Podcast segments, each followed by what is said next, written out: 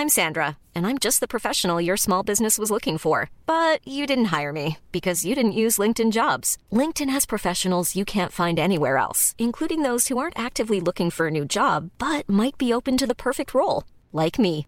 In a given month, over 70% of LinkedIn users don't visit other leading job sites. So if you're not looking on LinkedIn, you'll miss out on great candidates like Sandra. Start hiring professionals like a professional. Post your free job on linkedin.com/people today. Bonsoir à tous. Euh, si vous nous joignez à l'instant sur CNews, je suis de vous retrouver pour une nouvelle édition de Soir Info. Dans un instant, je vous présente les invités qui vont m'accompagner jusqu'à euh, 23h30. Mais avant cela, c'est l'heure du JT en compagnie de Barbara Durand ce soir. Bonsoir Barbara. Bonsoir Nelly. Les trois quarts du pays accablés par la chaleur et ça ne va pas s'arranger.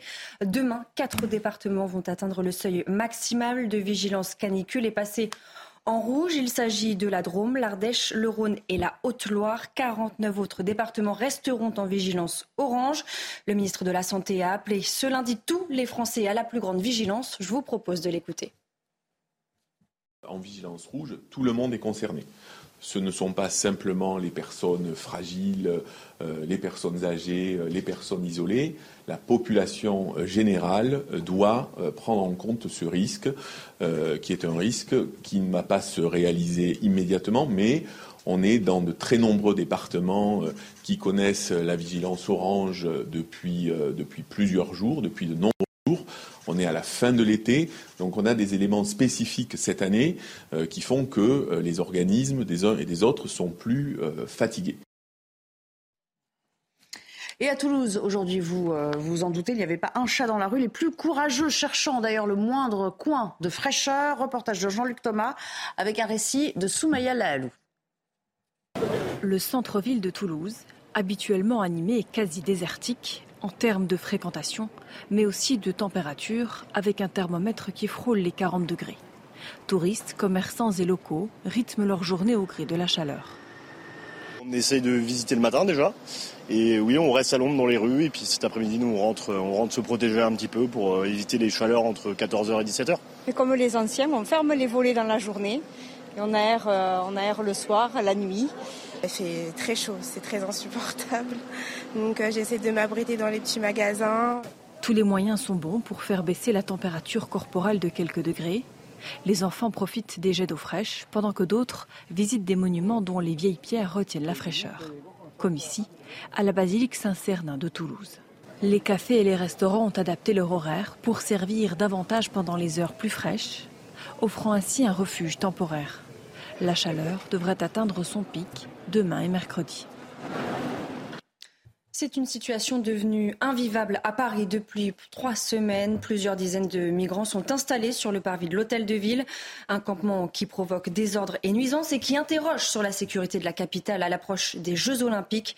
La mairie a de son côté demandé la mise à l'abri de ces migrants. Reportage de Laurent Sellary, Charles Pousseau et Célia Barotte. Ils viennent pour la plupart d'Afrique et c'est sur le parvis de l'hôtel de ville de Paris qu'ils ont décidé de s'installer. Ces migrants sont en attente d'un hébergement d'urgence. Mais ce campement de fortune, aux abords des monuments et du métro, ternit l'image de la capitale auprès des touristes qui se sentent en insécurité. Pour les touristes, c'est très important de se sentir en sécurité. Et bien sûr, quand il y a des sans-abri, on se sent moins en sécurité. Peut-être qu'il faudrait plus de policiers pour que l'on puisse se sentir en sécurité. Je ne savais pas qu'il y avait autant de monde, autant d'SDF euh, en France, à Paris euh, spécialement. Du côté des Parisiens, ils s'inquiètent des nuisances engendrées par cet afflux de migrants, encore plus à l'approche des Jeux olympiques.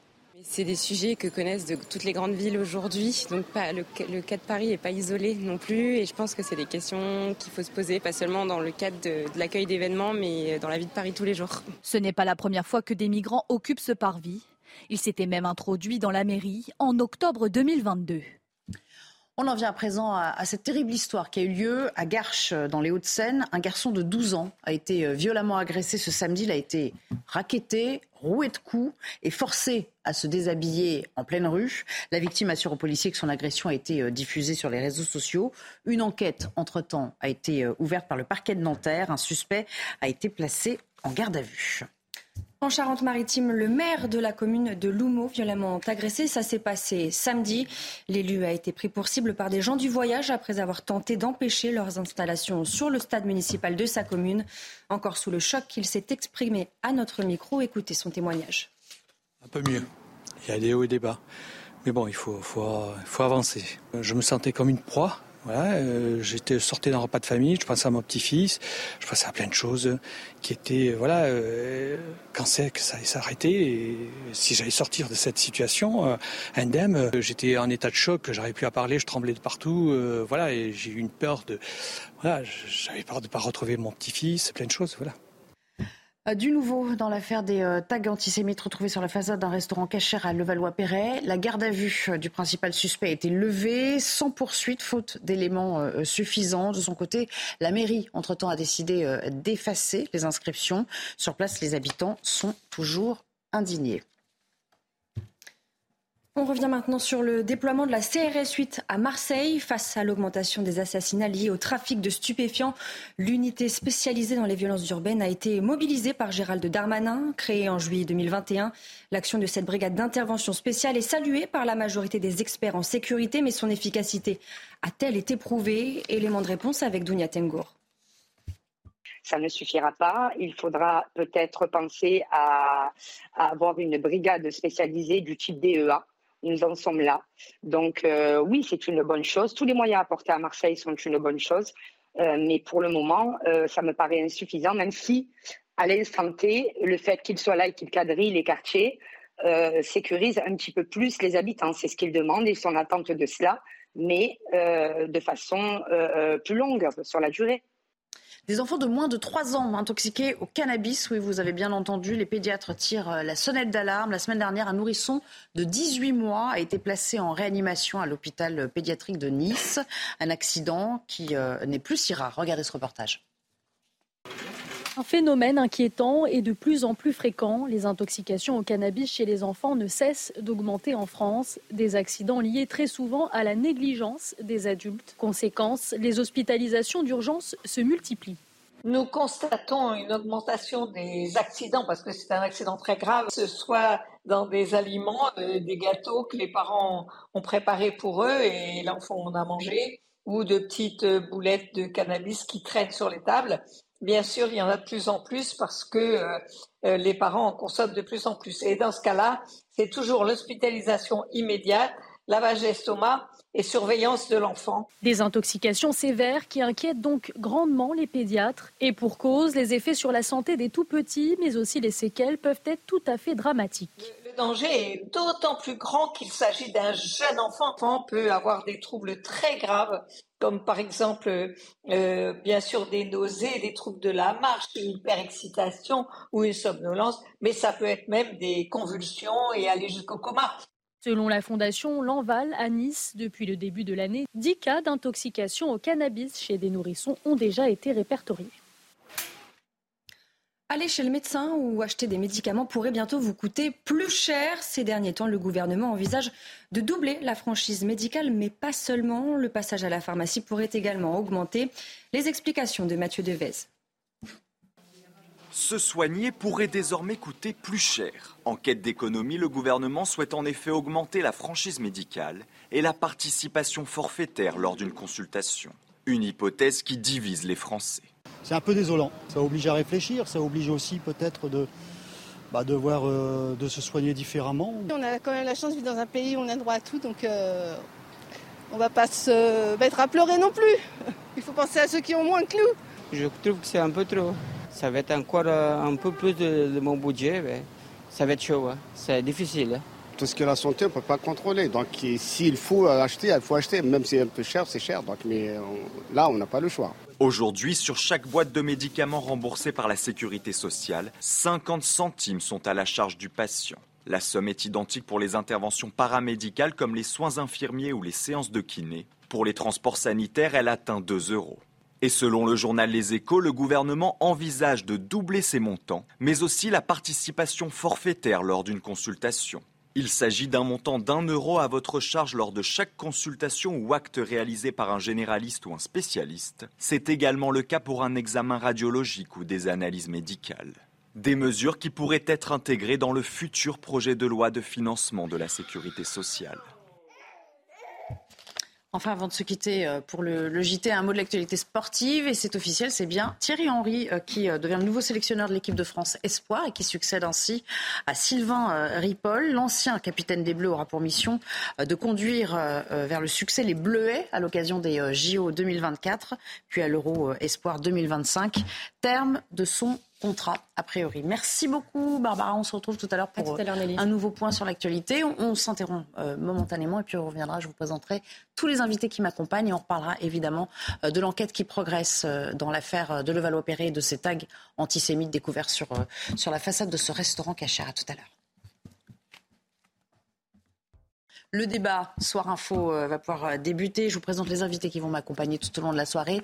Bienvenue à vous, Anthony Bem. Merci d'être là. Je rappelle que vous êtes euh, avocat pénaliste, mais vous gérez aussi des affaires de, contentieux divers et variés. Vous nous en parlerez peut-être à l'occasion de, notre, de notre discussion. Vincent Roy est là également. J'ai plaisir à accueillir à nouveau. Bonjour Vincent. Bonsoir Vincent. Vous êtes écrivain et journaliste. Rappelons-le. Amaury Brelet à vos côtés. Bienvenue à vous également. Bonsoir. Journaliste chez euh, Valeurs Actuelles. Judith Vintrobe nous a rejoint.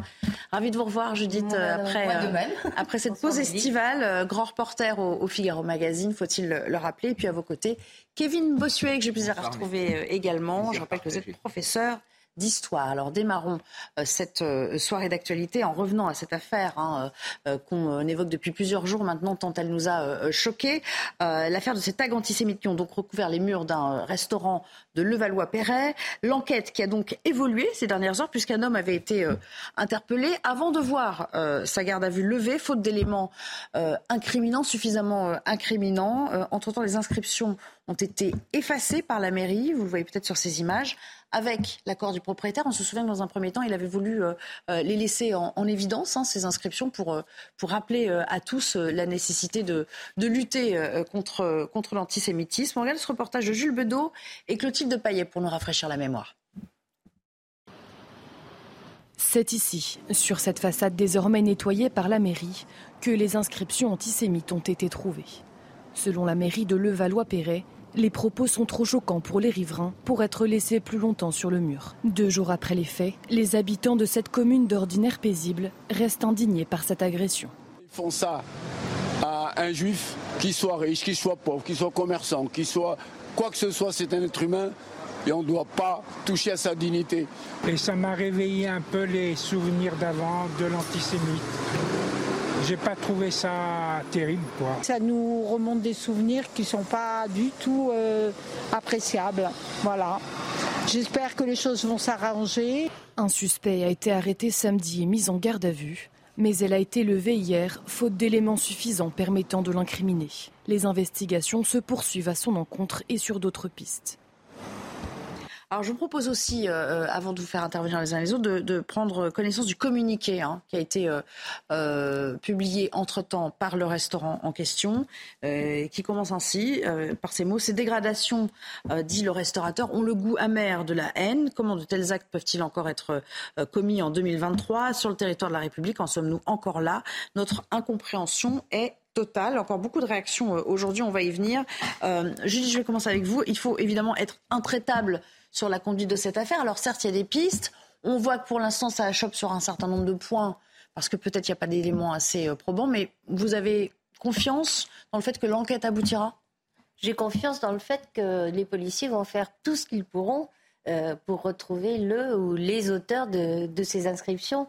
Ça, pour moi, ça ne fait euh, pas le moindre doute. On sait qu'un euh, homme de 72 ans euh, avait été euh, interpellé puis relâché faute d'éléments probants prouvant sa, culpabilité. Et pour l'instant, c'est rigoureusement tout ce qu'on sait.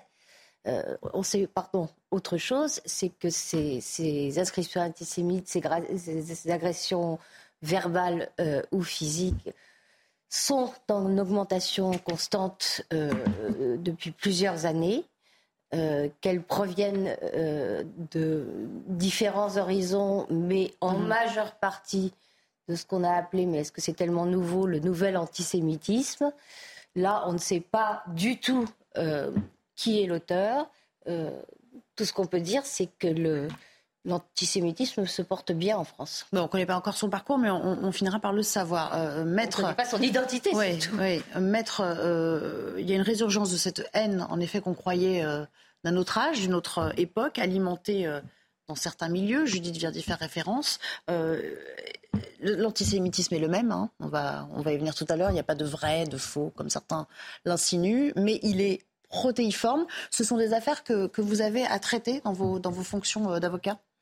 En effet, euh, que ce soit à titre euh, professionnel, individuel ou dans le cadre d'une association euh, où je participe avec d'autres avocats, nous gérons tous les actes antisémites. C'est-à-dire que tous les mois, on fait l'inventaire de tous les actes antisémites qui se passent sur le territoire, que ce soit des profanations de cimetières, que ce soit des propos antisémites de la part de Soral ou de Dieudonné, par exemple, ou que ce soit encore des tags antisémites ou des violences antisémites qui sont, il faut le dire, euh, quasiment hebdomadaires, j'allais dire quotidiennes. N'exagérons pas, hebdomadaire, c'est suffisant. Mais tout cela rappelle que l'antisémitisme n'est pas mort, la bête n'est pas morte et enterrée. Euh, ces propos où il y avait sur la devanture de M. Schnitz à Levallois cinq fois écrit le mot voleur et juif, c'est-à-dire qu'on a pris le temps d'écrire à de multiples reprises et de réitérer les propos antisémites réprimés par la loi sur la liberté de la presse, l'article 33 de la loi du 29 juillet 1880, donc c'est une loi très ancienne, qui réprime l'injure raciste, et c'était une injure raciste. Il faut se féliciter dans le cas de M. Schnitz que les forces de l'ordre ont pu interpeller quelqu'un, qu'une personne a été mise en cause, c'est donc qu'une enquête euh, a abouti à une interpellation, que ça a été l'auteur ou pas, on verra ce que l'avenir nous réserve, est-ce que la justice euh, fera dans cette affaire, mais au moins ça démontre bien, et le, le gérant de M. Schnitz, dans son communiqué, remercie les forces de, l'ordre qui, dans cette période estivale, n'ont pas chômé et ont pu permettre d'aboutir à l'interpellation d'une personne. Donc il faut s'en féliciter, donc euh, applaudir, car, euh, j'allais pas dire c'est rare, mais il faut le souligner quand c'est bien fait, et là ça a été fait. Mais vous confirmez quand même ce que dit Judith, à savoir qu'il y a effectivement une, une augmentation de ces, euh, de ces crimes. En fait, il n'y a pas une augmentation, il y a une permanence. En ah fait, ils ne cessent jamais. Il y a des périodes où ils sont évidemment euh, plus marquants, les gilets jaunes, les manifestations, où on voit parfois euh, des propos antisémites dans les, manifestations, ils sont permanents. Il ne faut pas croire qu'ils cessent, ils sont toujours là. On n'en parle pas, on ne met pas euh, la caméra dessus, mais ils sont tout le temps là. L'association, les associations qui luttent contre le racisme et l'antisémitisme sont en permanence en gestion de dossiers sur ces types de problématiques-là. Oui, je vous ai vu, euh, euh, Kevin, euh, faire la moue quand il a évoqué les Gilets jaunes. En effet, on se souvient quand même de l'agression d'Alain Finkielkraut, je crois, à l'époque. Ah et c'était à l'occasion d'une manifestation des Gilets jaunes.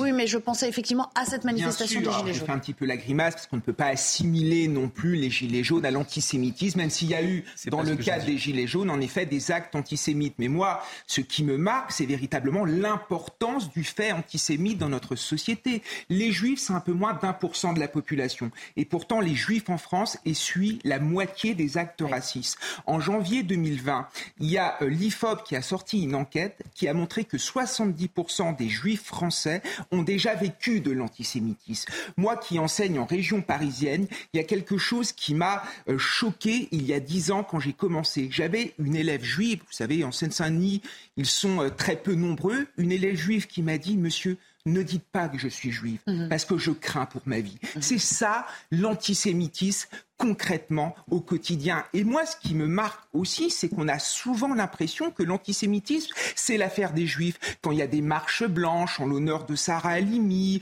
en l'honneur de Dylan Halimi, etc., euh, en fait, on ne voit que des juifs, mais ça nous concerne tout. À chaque fois qu'il y a un acte antisémite dans notre société, c'est la République qui recule, ce sont nos valeurs qui reculent. Et j'en ai marre aussi de cette instrumentalisation politique. L'extrême droite dit que c'est l'extrême gauche, l'extrême gauche dit que c'est l'extrême droite. La vérité, c'est qu'il y a évidemment historiquement un antisémitisme d'extrême droite, mais il y a aussi un antisémitisme d'extrême gauche que certains politologues appellent le nouvel antisémitisme. Mais en fait, il faut lutter mmh contre les deux et arrêter de faire des hiérarchies, sinon on n'y arrivera pas. Oui, je rappelle qu'effectivement, il y a une réplication politique parce que plusieurs élus de gauche qui ont voulu faire euh, un, distinguo euh, euh, incompréhensible hein, entre vrai et faux antisémitisme sur fond d'affaires Médine, dont on rappelle qu'il est l'invité des universités d'été. Amaury Brûlé, une réaction peut-être à ce que, ce que dit Kevin Bossuet sur, ce, sur cette, comment dire, cet antisémitisme qui prend en effet plusieurs formes, mais qui est toujours présent sous couvert parfois de, euh, formules qu'on veut euh, tenter de maquiller à l'image peut-être de ce qu'a écrit euh, Médine sur Twitter. Oui, l'antisémitisme, malheureusement, c'est un mal qui, n'est pas nouveau dans notre société, mais on observe même depuis un certain nombre d'années une banalisation de la haine antisémite, évidemment dans la rue, à travers des agressions, les tags, des violences, des morts même parfois. mais aussi, il ne faut pas les oublier, ça a été évoqué par Kevin, euh, ces antisémites de salon, euh, c'est-à-dire ceux qui, dans l'espace politique et médiatique, arment intellectuellement et psychologiquement euh, ces antisémites de la rue. Et évidemment, l'exemple du rappeur Medine, défendu aujourd'hui par une très grande partie de l'extrême gauche, Mélenchon en tête, est assez inquiétante. Est-ce qu'on peut parler, Vincent Roy, d'un antisémitisme clientéliste également aujourd'hui, quand on évoque ces, ces formations de, gauche qui cautionnent ou qui ont, euh, disons, un silence parfois coupable, on va dire bah, Pour ce qui est de, de de Gilets Verts ou des LFI, ça ressort de l'évidence. Mais je crois qu'on n'a pas euh, pointé peut-être une dimension euh, de, euh, du nouvel antisémitisme qui est l'antisionisme. Hein je crois qu'elle est, elle est, elle est essentielle à poser dans le débat. C'est-à-dire qu'il y a toute une partie, et notamment à l'extra-gauche là, il y a toute une partie de ce, ce, nouvel antisémitisme qui est en réalité masqué par, ou masqué ou, oui, masqué par un antisionisme. Qui prend pour alibi, oui. Qui, prend, pour, alibi, oui. Voilà. C'est bien dit. Et je crois que euh, ça, c'est très important. Après, dans le cas euh, Médine, qui est un cas neuf, hein, puisque euh, effectivement, s'il y a une permanence, comme vous le disiez, de l'acte antisémite, il n'y a pas eu toujours, les partis politiques n'ont pas toujours invité et vanté euh, les mérites d'un rappeur qui tient des propos euh, relativement monstrueux sur un certain nombre de sujets et sur l'antisémitisme. Et depuis longtemps. Voilà. Et sur l'antisémitisme en particulier. Et depuis longtemps. Mais il n'y a pas longtemps qu'il est invité à LFI, c'est ça que je voulais dire. Et toute, la difficulté, c'est que ça, donne une, ambiance, ça favorise un terreau, ça nourrit hum. euh, cet antisionisme dont, dont je parlais, qui devient actif, et au point que Marine Tondelier, si je ne m'abuse, nous décrit un antisémitisme d'ignorance. Oh, il, ne sait pas ce qu'il fait. Et puis alors là, un antisémitisme très dur qu'elle va placer sur l'échiquier très à droite. L'antisémitisme d'ignorance, c'est aussi très paternaliste hein, comme formule. Bien entendu, bien entendu, bien entendu. C'est, pas... Il n'est pas pour autant excusable. Hein. Oui, non, bien sûr. Mais enfin bon, voilà, ça, ça, ne leur pas non plus. Alors évidemment qu'il y a un antisémitisme d'ignorance. Moi, je le vois avec mes élèves. Il y a beaucoup de préjugés antisémites et on arrive facilement à les démonter. Mais ce qui est grave, c'est l'idéologie que certaines personnes répandent dans nos banlieues. Vous l'avez très bien dit. Euh, l'antisionisme n'est que le faux-nez de l'antisémitisme mais quand vous avez la France insoumise qui ose accueillir Jérémy Corbyn, qui est quand même un antisémite notoire, on est là-dedans. La vérité, c'est qu'en banlieue, l'antisémitisme, en effet, se diffuse à travers l'antisionisme. On essaye de faire passer les juifs comme étant euh, des barbares qui s'en prennent à des enfants palestiniens, et tout de suite, ça fait écho euh, chez, euh, les, chez les jeunes issus de l'immigration qui sont plutôt pro-palestiniens, ils en deviennent ils, en deviennent antisémites. Et c'est là-dessus qu'il faut voter, qu'il faut lutter. Et ce qui me choque, c'est quand je vois tous ces gens d'extrême gauche qui, une fois que les caméras sont éteintes, vont voir ces jeunes pour leur dire regardez les juifs, ce qu'ils font en Palestine, c'est horrible dans le but, évidemment, d'en récolter euh, le, pesant électoral. Vincent, je crois que vous vouliez apporter une précision. Oui, il ne faut pas oublier de, de, rappeler sur ce sujet, sur le sujet du comportement, au sujet du comportement de l'extrême-gauche, que durant la marche blanche de, pour Naël, on a entendu crier mort aux porcs et mort aux juifs. Et dans le même temps, on a aussi entendu le silence assourdissant d'Elefi qui n'a absolument pas mm. condamné ces mots. Pas cela, ni même euh, le, le, fait que le mémorial de la Shoah à Nanterre ait été On ne les entend pas sur. On les entend sur Corbyn, on les entend prendre position clairement pour le Hamas, ce qui euh, euh, accrédite la thèse de l'antisionisme comme antisémitisme, comme nouvelle antisémitisme, mais on ne les entend pas dès lors qu'ils devraient là poser une parole forte et définitive. Euh, je, vous propose juste d'écouter la réaction du euh, vice-président du CRIF et ensuite je vous fais réagir. Bah, j'ai ressenti une indignation et un dégoût, euh, comme vous le disiez, comme été décrit dans votre reportage. On a l'impression qu'on revivait un cauchemar, qu'on voyait des images d'un autre temps.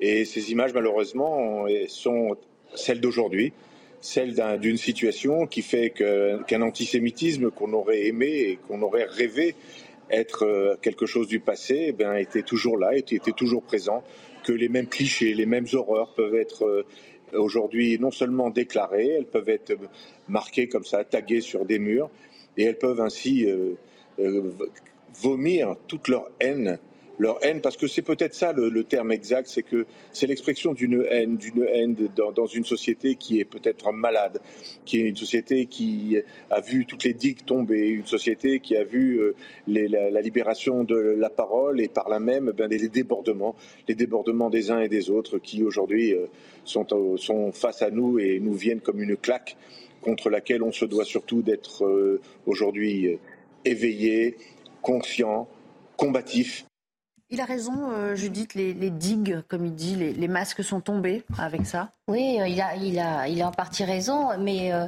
il a raison notamment à cause de ce que vous disiez, c'est-à-dire que la nouveauté, c'est de voir des leaders de partis installés, dont, les représentants sont élus démocratiquement, reprendre à leur compte des thèses qui, pour le coup, sont communes au nouvel antisémitisme et à l'antisémitisme traditionnel, par exemple celle du complot juif et en parlant de Jean-Luc Mélenchon, je pense notamment à la façon dont il s'en prend au CRIF. Il s'en est pris récemment au CRIF qu'il attaquait en le qualifiant d'extrême droite. Euh, CRIF, Conseil représentatif des institutions juives de euh, France. incroyable, oui. On, peut, on, peut, trouver que le CRIF ne devrait pas exister, que c'est du communautarisme, très bien. Le qualifier euh, d'extrême droite, c'est vraiment une aversion terrible. Mm. Ce n'était pas la première fois. Rappelez-vous quand Jérémy Corbyn euh, le Premier ministre britannique antisémite euh, dont parlait Kevin a perdu les élections, sur son blog, Jean-Luc Mélenchon a fait une note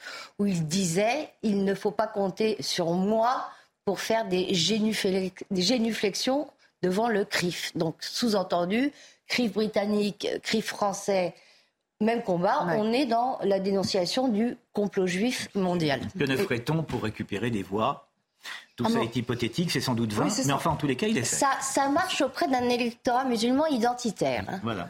Oui, mais c'est celui qu'il vise euh, essentiellement aujourd'hui, euh, cet électorat. Regardez en Seine-Saint-Denis, il n'y a que des députés de la NUPES, par exemple. Oui, un, complément. Et puis, j'aimerais aussi qu'on prenne connaissance, enfin, à cette heure-ci, vous avez, vous avez tous pris connaissance de, de ce tweet d'Aurélien euh, Taché, mais on, va le commenter ensemble. Peut-être une autre réaction, à Maurice Oui, c'est une, stratégie politique délibérée de, l'extrême gauche de LFI et de Mélenchon. Il n'y a, aucun doute à avoir de racoler auprès de ces populations des quartiers euh, français d'origine euh, maghrébine et de confession musulmane. Il y a une étude qui a été publiée en 2022 par euh, Fondapol qui montrait qu'une majorité des Français de confession musulmane pensaient que les Juifs ont trop de pouvoir dans les médias, dans l'économie et la finance. C'est avec des chiffres qui étaient le double de ceux de la population générale. Hmm. Donc on voit bien que le danger est là et qu'il est exploité à fond par LFI et, et Mélenchon. Cette même gauche qui ne cesse en plus de taper sur, euh, sur l'extrême droite, hein, qui est euh, toujours dans, dans, son viseur, donc il se retranche derrière ça.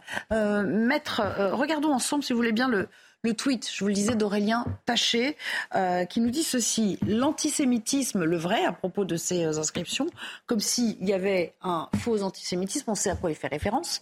Il fait référence euh, à Médine, hein, qui s'en était pris à, Rachel Kahn. c'est insupportable à votre sens Est-ce que c'est digne d'un député de la République de, tenir de, de, tels propos, en tout cas de faire de tels distinguos, Maître Bem?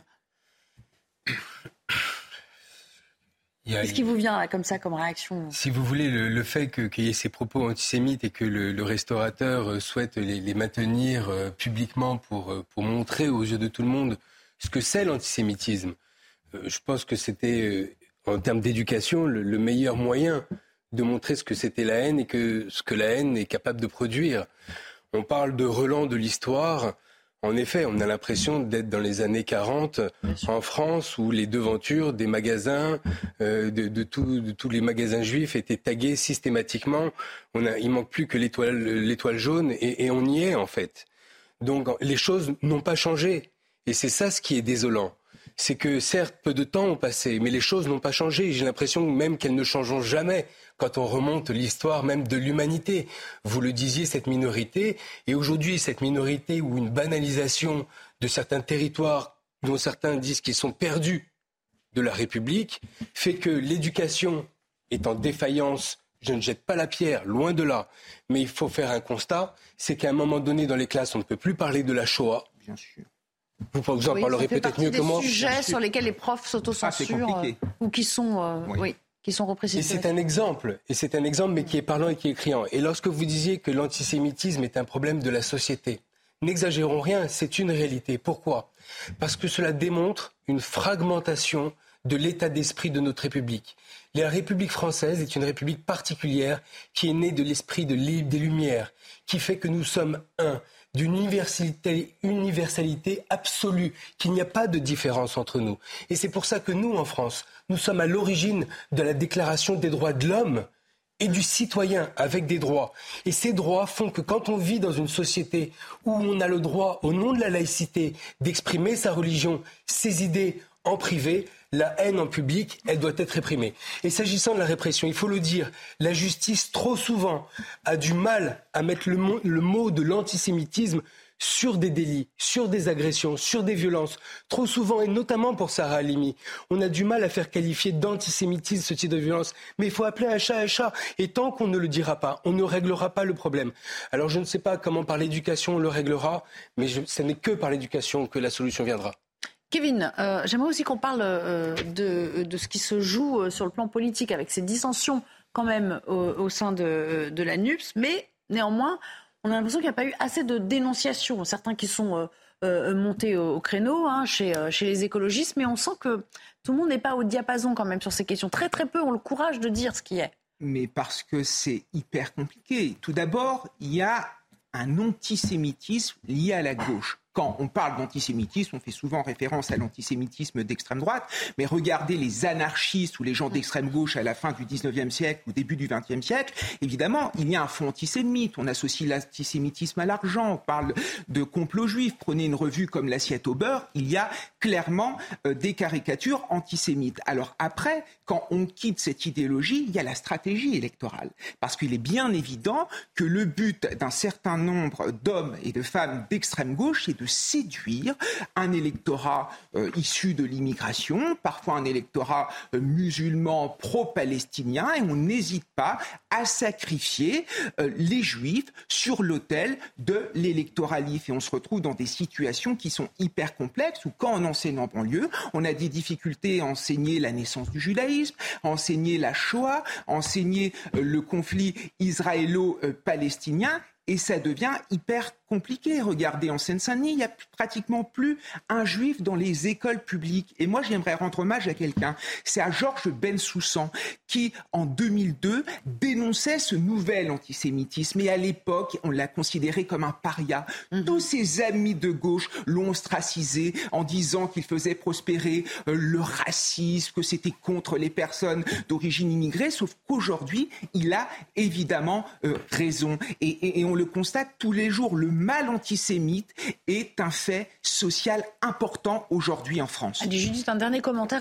Je vous propose de changer de thème après. En fait, le, point de jonction, euh, la mécanique intellectuelle qui fait euh, qu'on utilise l'antisémitisme euh, pour essayer de draguer électoralement ces populations, c'est que tout le discours euh, de la France insoumise et d'une grande partie de la gauche et de toute l'extrême gauche est fondé sur la victimisation. Mhm. Or, en termes de victimisation, vous, faites une concurrence des mémoires vous dites, regardez, euh, il y, y, a des tags euh, antisémites sur la devanture d'un magasin à Levallois. Euh, toutes les télés en parlent toute la soirée, mais combien parlent d'une femme voilée qui se serait fait agresser, insulter ou, ou, qui n'aurait pas pu accéder à un travail. Et ce deux poids, deux mesures, c'est le lien entre l'antisémitisme et la victimisation qui, est le ressort principal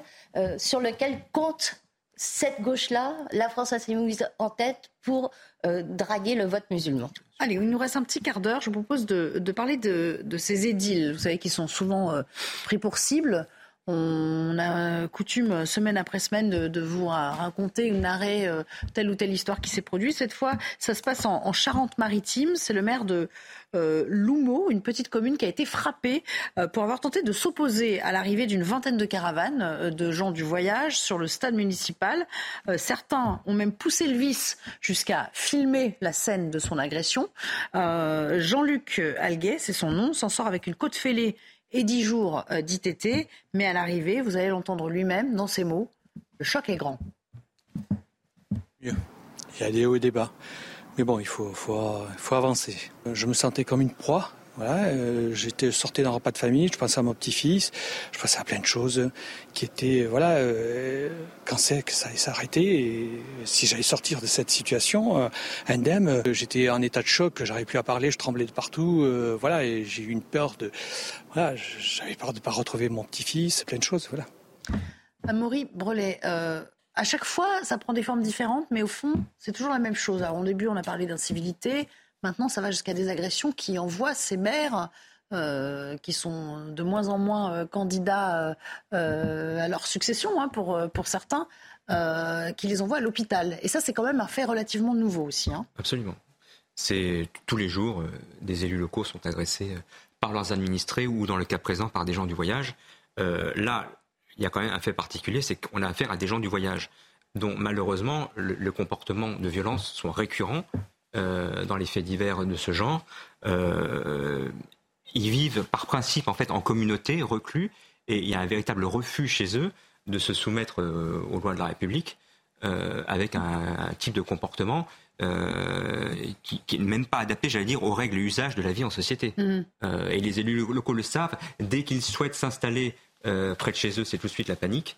et on refuse évidemment qu'ils s'installent sur les terrains. il y a des dispositions qui sont prises, il y a des, lois euh, existantes sur des aires d'accueil, euh, on, en a tous vu. Hein, euh, de Paris, il y en a. Il y en a, mais c'est assez récurrent que, que, des, que des gens du voyage s'installent sur des terrains privés sans autorisation. voilà, c'est dénoncé régulièrement par les On l'a vu récemment sur des terres agricoles. Il y a des, il y a des gens du voyage qui se comportent aussi très bien, il ne faut pas non plus être non, caricature, c'est évident. Mais là, on parle de blessures, on parle d'insultes. Mais souvenons-nous, à l'été 2019, vous avez le maire de Signe qui avait été renversé mortellement par une camionnette parce qu'il avait reproché, je crois que c'était à un maçon, euh, d'avoir déchargé des, détritus à un endroit où il ne fallait pas le faire. C'est-à-dire qu'aujourd'hui, être élu de la République, c'est se mettre en danger. C'est comme être fonctionnaire. Regardez, les professeurs, les policiers, les gens qui travaillent dans les hôpitaux sont aujourd'hui en danger. Et ce qu'il y a de dramatique, c'est que cela débouche sur un nivellement par le bas. Parce que les gens les plus compétents,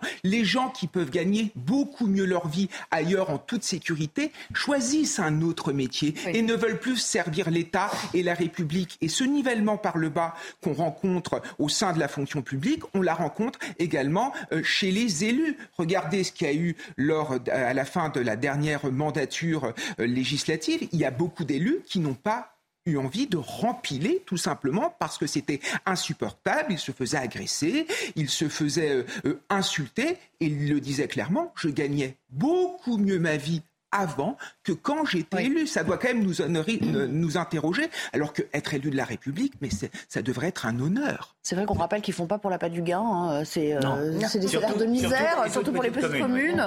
On gagne rien, c'est purement euh, euh, honorifique. il est certain que lors de la prochaine échéance, il y aura sans doute pas foule de candidats. non, mais d'ailleurs les préfets parfois sont tellement ennuyés qu'ils passent des coups de fil pour que les, les, élus, pour trouver un maire qui puisse se présenter tellement. Et on a vu quelques démissions retentissantes aussi. Hein, ah oui, bien entendu. Alors là, quand même, ce qu'il faut préciser sur peut-être sur le cas qui nous occupe, c'est que les gens du voyage avaient un terrain qui leur était proposé, mhm. qu'ils ont refusé, mhm. et c'est en forçant la main du maire à tous les sens du terme qu'ils se sont installés sur un autre terrain. J'observe tout de même, j'observe tout de même, effectivement, que tous les gens du voyage ne se comportent pas mal, et dès qu'on ensemblise, de toute façon, on se trompe. Mais j'observe aussi, et notamment cet été, qu'il y a quand même eu un certain nombre de problèmes avec les gens du voyage.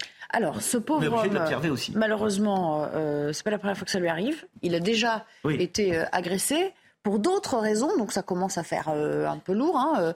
Euh, la barque commence à être assez chargée pour lui. Je vous propose à nouveau de l'écouter. En mois de mars, parce qu'on voulait acheter des terres agricoles tout simplement, et qu'on les transformer en bio, euh, et qu'on ne mettait pas dehors les gens, on les payait. Et là, euh, passer à l'agression, euh, qu'est-ce que ça va être la troisième fois? Et je vous cache pas, quand j'étais aux urgences, je ruminais et j'ai dit, est-ce que ça en vaut la chandelle? Parce que la vie est éphémère et peut être tient par un fil. Maintenant, il faut qu'on nous aide. Hein l'impunité doit cesser. Hein. Et cette agression, cette impunité, non, arrêtons. On ne respecte plus les, enseignants, les médecins, les policiers, les gendarmes, les élus. Mais où va-t-on euh, Je ne sais pas. Euh, on doit être exemplaire. Je suis tout à fait d'accord, mais qu'on nous respecte.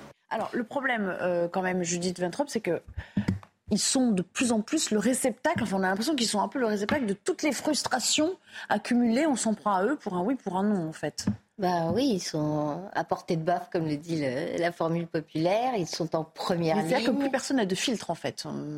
Pas, pas Tout vaut une agression. Euh, pas plus personne, mais il y a ce que Gérald Darmanin lui-même a reconnu être un, un, ensauvagement de la société française. Et, ça tombe très fréquemment euh, sur les maires qui, en plus, euh, voient leur, leur pouvoir et leurs attributions plutôt restreints parce que depuis euh, qu'Emmanuel Macron est élu, on est plutôt en phase de recentralisation hmm. et décisionnaire et financière. Euh, les maires ont de moins en moins de ressources autonomes, mais pour euh, les gens qui ont affaire à eux, ou en tout cas qui veulent trouver le responsable de leurs ennuis, les maires sont là et ils ne sont pas du tout au fait des subtilités de la, de la fiscalité locale ni des pouvoirs locaux. Donc ça tombe sur eux parce qu'ils les ont euh, en face d'eux.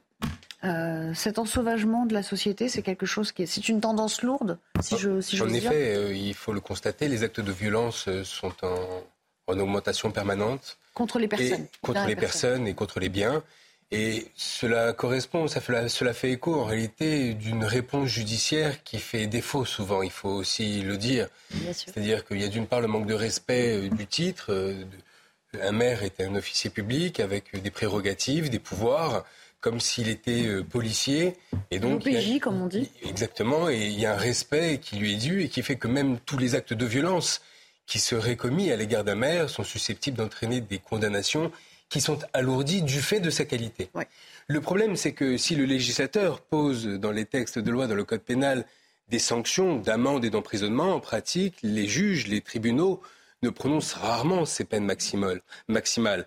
Et en pratique, souvent, c'est souvent du sursis, ce qui fait que les auteurs d'actes de violence sont invités quelque part par cette non-réponse judiciaire mmh. à réitérer les actes.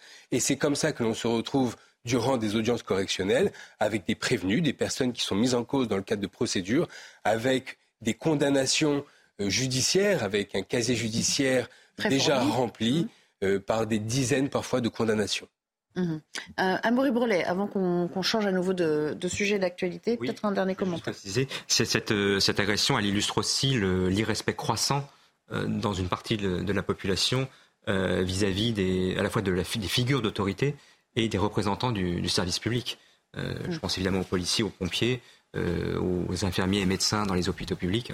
Ces, agressions se multiplient euh, de plus en plus violentes et c'est un phénomène assez inquiétant. Et aux professeurs, tout ce qui incarne aussi le, tout ce qui incarne le, tout ce qui incarne le service public au fond. Mais bien sûr, et on l'a vu lors des récentes, fusibles, quoi. bien sûr, et on l'a vu lors des récentes émeutes. Il y a beaucoup de jeunes qui s'en sont pris à quoi? S'en sont pris au symbole de la France et au symbole de la République, parce que c'est quelque chose qui ne leur parle pas et c'est quelque chose qu'ils détestent. Et j'aimerais aussi avoir une pensée pour Vincent Jeanbrun, un le maire de l'Aïle et Rose, qui s'est fait agresser euh, dans le cadre de ces euh, émeutes. Pourquoi? Tout simplement parce qu'il déstabilise le trafic de drogue mhm. dans sa ville. Donc dès qu'un maire essaye d'agir, il est finalement la proie d'une petite mafia locale et beaucoup, malheureusement, achètent la paix sociale et renoncent. Et c'est dramatique. J'ajoute que quand on dit qu'est-ce qu'on peut faire, le maire dit on a besoin, on ne va pas mettre un policier derrière chaque maire.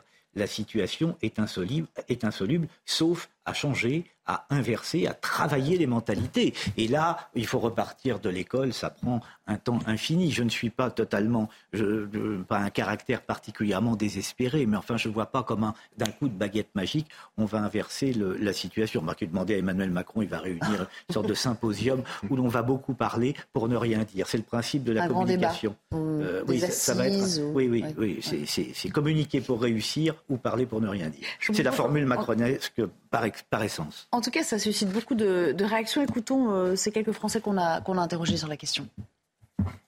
C'est toujours euh, choquant de voir euh, qu'on puisse agresser un maire comme ça, gratuitement, entre guillemets, alors qu'il fait juste son travail pour empêcher des gens d'envahir un terrain de foot sur le mot. C'est de plus en plus récurrent, quoi. Donc voilà, c'est pour ça que c'est un peu dommage. C'est inadmissible, il n'y a pas de mots. Je trouve ça lamentable. Il n'y a rien à dire, en fait. Il n'y a pas de mots pour décrire ça. C'est inadmissible. Il y a une certaine impunité. C'est faut respecter aussi. Il euh, faut savoir respecter les autres. Euh, c'est du respect en fait. Et puis on le rappelle, euh, hormis peut-être le cas Vincent Jeanbrun et, quelques autres, Jules Vintrobe, finalement, plus la commune est, petite, plus ce maire est vulnérable parce qu'il n'a même pas de police municipale à sa disposition pour le protéger ou pour venir lui porter secours dans le cas, par exemple, d'une apparition publique d'un différent à régler. Et puis surtout, plus euh, l'équipe municipale est réduite. Donc euh, il, y a, le maire, un adjoint de confiance qui en général fait 36 trucs parce qu'on ne peut pas attribuer une fonction, une personne une fonction. donc évidemment, c'est un, un cas de vulnérabilité euh, maximale. Les gens le connaissent, euh, l'identifient. On est dans une société où non est devenu une réponse insupportable. Et, malheureusement, je parle sous le contrôle de Kevin en assurant à Kevin que je ne le vise pas. Euh, l'école est grandement responsable de ah ça parce que l'éducation nationale a, pendant des décennies, installé l'idée que l'enfant devait être au cœur du système et que son plaisir était le principe de fonctionnement de la culture éducation. Voilà ce que ça donne. Donc le, on touche aux limites de, de, l'enfant roi finalement. Les limites de, Dolto. C'est ça. Les parents aussi. Ce sont les limites de l'enfant roi. Donc Judith incrimine l'école, mais on devrait aussi incriminer les parents parce qu'il y a beaucoup, il y a une carence dans l'éducation parentale parfois qui est abyssale. résister aux parents. Ah mais je suis pas, mais je suis parfaitement d'accord. L'éducation positive, on en revient un petit peu quand même hein, dans certains euh, le fait de toujours encourager, toujours euh, cautionner les, agissements de ses enfants, il y a euh, regardez la, un retour en arrière du, du, ministère de l'Éducation nationale. pas dans les instances, mais sous Jean-Michel Blanquer, il y a eu quelques efforts pour inverser la tendance. Ça a été complètement balayé. on verra de quel bois se chauffe Gabriel Attal. On va voir à la rentrée. Bel exemple, Papendia, effectivement, qui nous prenait l'école publique en mettant ses enfants à l'école alsacienne, une merveille. En plus. Oui, Amaury Brelet, peut-être un, commentaire sur, euh, bah sur juste l'éducation. C'est pas mal de finir sur euh, ce système d'entonnoir. Le, le cœur du problème, c'est euh, c'est une éducation défaillante de plus en plus pour certains? Bah, L'éducation nationale d'abord et surtout, à mon sens, l'éducation des parents qui justement ont trop tendance à se reposer sur les enseignants pour faire le travail qu'ils ne font pas chez eux à la maison. Oui, on, confond éducation et instruction comme on a coutume. Mais là, là tous ces comportements relèvent, euh, mm. j'allais dire, de, l'éducation parentale, mm. euh, à mon avis. Alors, il faut faire attention avant d'incriminer. Il faut éduquer les parents. Parce que non, mais ça, je suis d'accord. Mais incriminer l'éducation nationale, vous savez, dans l'éducation nationale, il y a aussi des acteurs de terrain qui parfois font ce qu'ils peuvent pour essayer euh, d'inculquer certaines valeurs, d'apprendre aux enfants la différence entre le bien et le mal. Mais c'est vrai qu'il y a une idéologie issue de mai 68. Judith l'a très bien rappelé. Mettre les l'élève au centre euh, euh, du savoir, l'élève doit construire lui-même son propre savoir, ce qui n'a strictement aucun sens. Et l'idéologie qui voudrait mettre le professeur au même niveau que mmh. l'élève, et ça crée des drames. Mmh. C'est pour ça. D'où, par exemple, dans les écoles, la suppression de l'estrade. Hein, quand on était môme, on avait le, moi je suis pas. Ah, ça n'existe plus, ça. Je, sais pas, temps que je suis pas allé. Euh. Mais non, non, mais j'ai eu des enfants. Euh, enfin, j'ai des enfants toujours avec bonheur. Je suis allé dans leurs écoles. L'estrade a absolument, à la petite école, à la moyenne, tout ce que vous voulez, l'estrade a disparu. Moi, pour moi, dans, dans, dans ma tête d'enfant, le professeur était plus grand que vous. Tout ça a totalement disparu. Juste une petite anecdote quand même qui est rigolote, c'est-à-dire que moi j'ai entendu un inspecteur de l'éducation nationale nous raconter qu'il ne fallait pas corriger les copies avec la couleur rouge parce que c'était trop Ah, traumatisant Ah oui, pour oui, l'élève. Il fallait utiliser le vert. Enfin, on, on s'en sort plus. Oui, non, on s'en sort. Amo- Amaury Bem, peut-être pour. euh, Euh, Anthony Bem, en effet, mais je pense que je, me- je vais me faire l'avocat du diable, jeter la pierre aussi sur les parents. Comment on apprend aux parents à éduquer leurs enfants Euh, On ne l'a pas appris à l'école, cela. Nos parents ne nous ont pas forcément, chacun son éducation. Et l'éducation n'est pas une science infuse. Et si on ne s'est pas euh, euh, jeté dans, dans la littérature spécialisée sur la matière, c'est facile de jeter la pierre sur les parents en disant c'est les parents qui ont mal élevé leurs enfants. Certes, mais quand même, les enfants passent plus de temps à l'école qu'avec leurs parents. Alors, je ne sais pas, il y a aussi le fait social. Non, mais euh, Kevin, vous connaissez quand même bien la question. il y a, euh, il y a le- comment dire, euh, ce qu'on appelle l'émulation euh, entre élèves aussi. Il y a, il y a effectivement l'effet de groupe, le collectif qui joue. Mais Bien sûr. d'abord, ce qu'il faut dire, c'est que les parents, dans leur majorité, font bien leur travail et parfois ils ont des difficultés. Je pense à ces mamans travail qui travaillent parfois la nuit, qui essayent de s'occuper de leurs enfants. Parfois, on remarque une chose, c'est-à-dire qu'il y a quatre enfants qui se comportent très bien, puis il y a le petit cinquième qui se comporte très mal alors qu'ils ont eu la même éducation. Donc, il faut faire attention. Mais il y a aussi des parents qui sont dans un laisser-aller euh, total et qui remettent en cause l'autorité de l'école, l'autorité des professeurs et qui, quand on punit, par exemple, un élève parce qu'il a mal agi ou il n'a pas travaillé, il y a les parents qui téléphonent derrière pour nous faire retirer la, la- la punition. Donc, dans ce cas-là, on ne s'en sort pas. Donc, je pense qu'en effet, les causes sont partagées entre l'idéologie 68 art qu'on trouve dans l'éducation nationale et la carence Les- de certains Ces parents. parents-là sont les produits de ce système-là déjà. Mais bien Donc- sûr. Donc ils le Et les professeurs qui arrivent, les jeunes aussi, sont le Ouais. produit de ce système-là. On marque une courte pause et on se retrouve euh, aux alentours de 22 heures pour parler de cette cinquantaine de migrants qui ont euh, élu domicile devant euh, l'hôtel de ville, sur le parvis de l'hôtel de ville. C'est pas la première fois que ça arrive, euh, soutenu en cela évidemment par euh, des euh, associations. On verra aussi ce que ça nous dit de l'image que ça donne de, de Paris à l'approche maintenant, il faut bien le dire, des Jeux Olympiques. À tout de suite.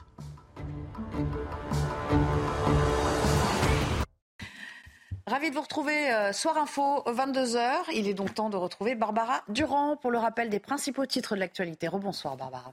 Rebonsoir Nelly, rebonsoir à tous. Ça ne vous a pas échappé. Il a fait très chaud en France aujourd'hui et ça ne va pas s'arranger. Demain, quatre départements vont atteindre le seuil maximal de vigilance canicule et passer donc en rouge. Il s'agit de la Drôme, l'Ardèche, le Rhône et la Haute-Loire. 49 autres départements resteront eux en vigilance orange. Retour à présent sur le déploiement de la CRS 8 à Marseille la semaine dernière. Face à l'augmentation des assassinats liés au trafic de stupéfiants, l'unité spécialisée dans les violences urbaines a été mobilisée par Gérald Darmanin. Créée en juillet 2021, l'action de cette brigade d'intervention spéciale est saluée par la majorité des experts en sécurité.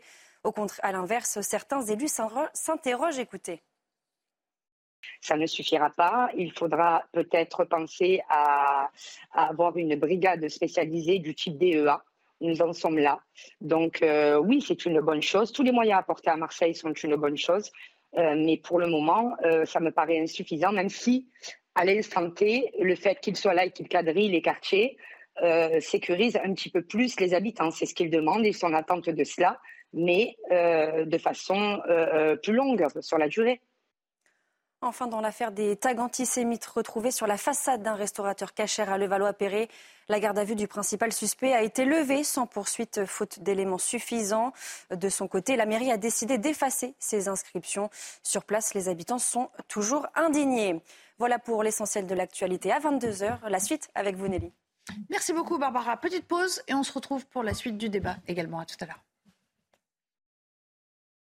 Rebonsoir à tous euh, en compagnie pour euh, l'émission de ce soir d'Anthony Bem, toujours sur ce plateau, Vincent Roy, Maurice Brelet, euh, Kevin Bossuet et Judith Vintrop. Merci à tous d'être restés en, en, ma compagnie. je vous propose de revenir à, à, cette affaire depuis trois semaines d'une, de plusieurs dizaines de migrants qui ont à nouveau investi le parvis de l'hôtel de ville à Paris. Je dis à nouveau investi puisqu'il y a quelques mois déjà, on s'en souvient, avec sous la houlette de l'association Utopia 56, ils étaient déjà déjà euh, sur les lieux. Ils étaient restés, même ils avaient forcé le passage, hein, on s'en souvient, euh, pour entrer dans l'hôtel de ville. Et ce campement, il provoque des nuisances, du désordre dans ce quartier qui est quand même très fréquenté euh, par les touristes. Et puis, faut-il le rappeler, à l'approche quand même de la Coupe du Monde de rugby, puis à suivre un événement majeur, à savoir les Jeux Olympiques, la ville de Paris assure avoir interpellé l'État à ce sujet. La situation serait en cours d'évaluation au cas par cas par la préfecture de police de la région Île-de-France. Regardez ce reportage qui a été tourné par nos équipes. Commentaire de Célia Barotte sur un, un sujet de Charles Pousseau et Laurent Sélarié. Ils viennent pour la plupart d'Afrique et c'est sur le parvis de l'hôtel de ville de Paris qu'ils ont décidé de s'installer. Ces migrants sont en attente d'un hébergement d'urgence, mais ce campement de fortune, aux abords des monuments et du métro, ternit l'image de la capitale auprès des touristes qui se sentent en insécurité. Pour les touristes, c'est très important de se sentir en sécurité. Et bien sûr, quand il y a des sans-abri, on se sent moins en sécurité. Peut-être qu'il faudrait plus de policiers pour que l'on puisse se sentir en sécurité. Je ne savais pas qu'il y avait autant de monde, autant d'SDF euh, en France, à Paris euh, spécialement. Du côté des Parisiens, ils s'inquiètent des nuisances engendrées par cet afflux de migrants, encore plus à l'approche des Jeux olympiques. C'est des sujets que connaissent de toutes les grandes villes aujourd'hui. Donc le, le, cas de Paris n'est pas isolé non plus. Et je pense que c'est des questions qu'il faut se poser, pas seulement dans le cadre de, l'accueil d'événements, mais dans la vie de Paris tous les jours. Ce n'est pas la première fois que des migrants occupent ce parvis. Il s'était même introduit dans la mairie en octobre 2022.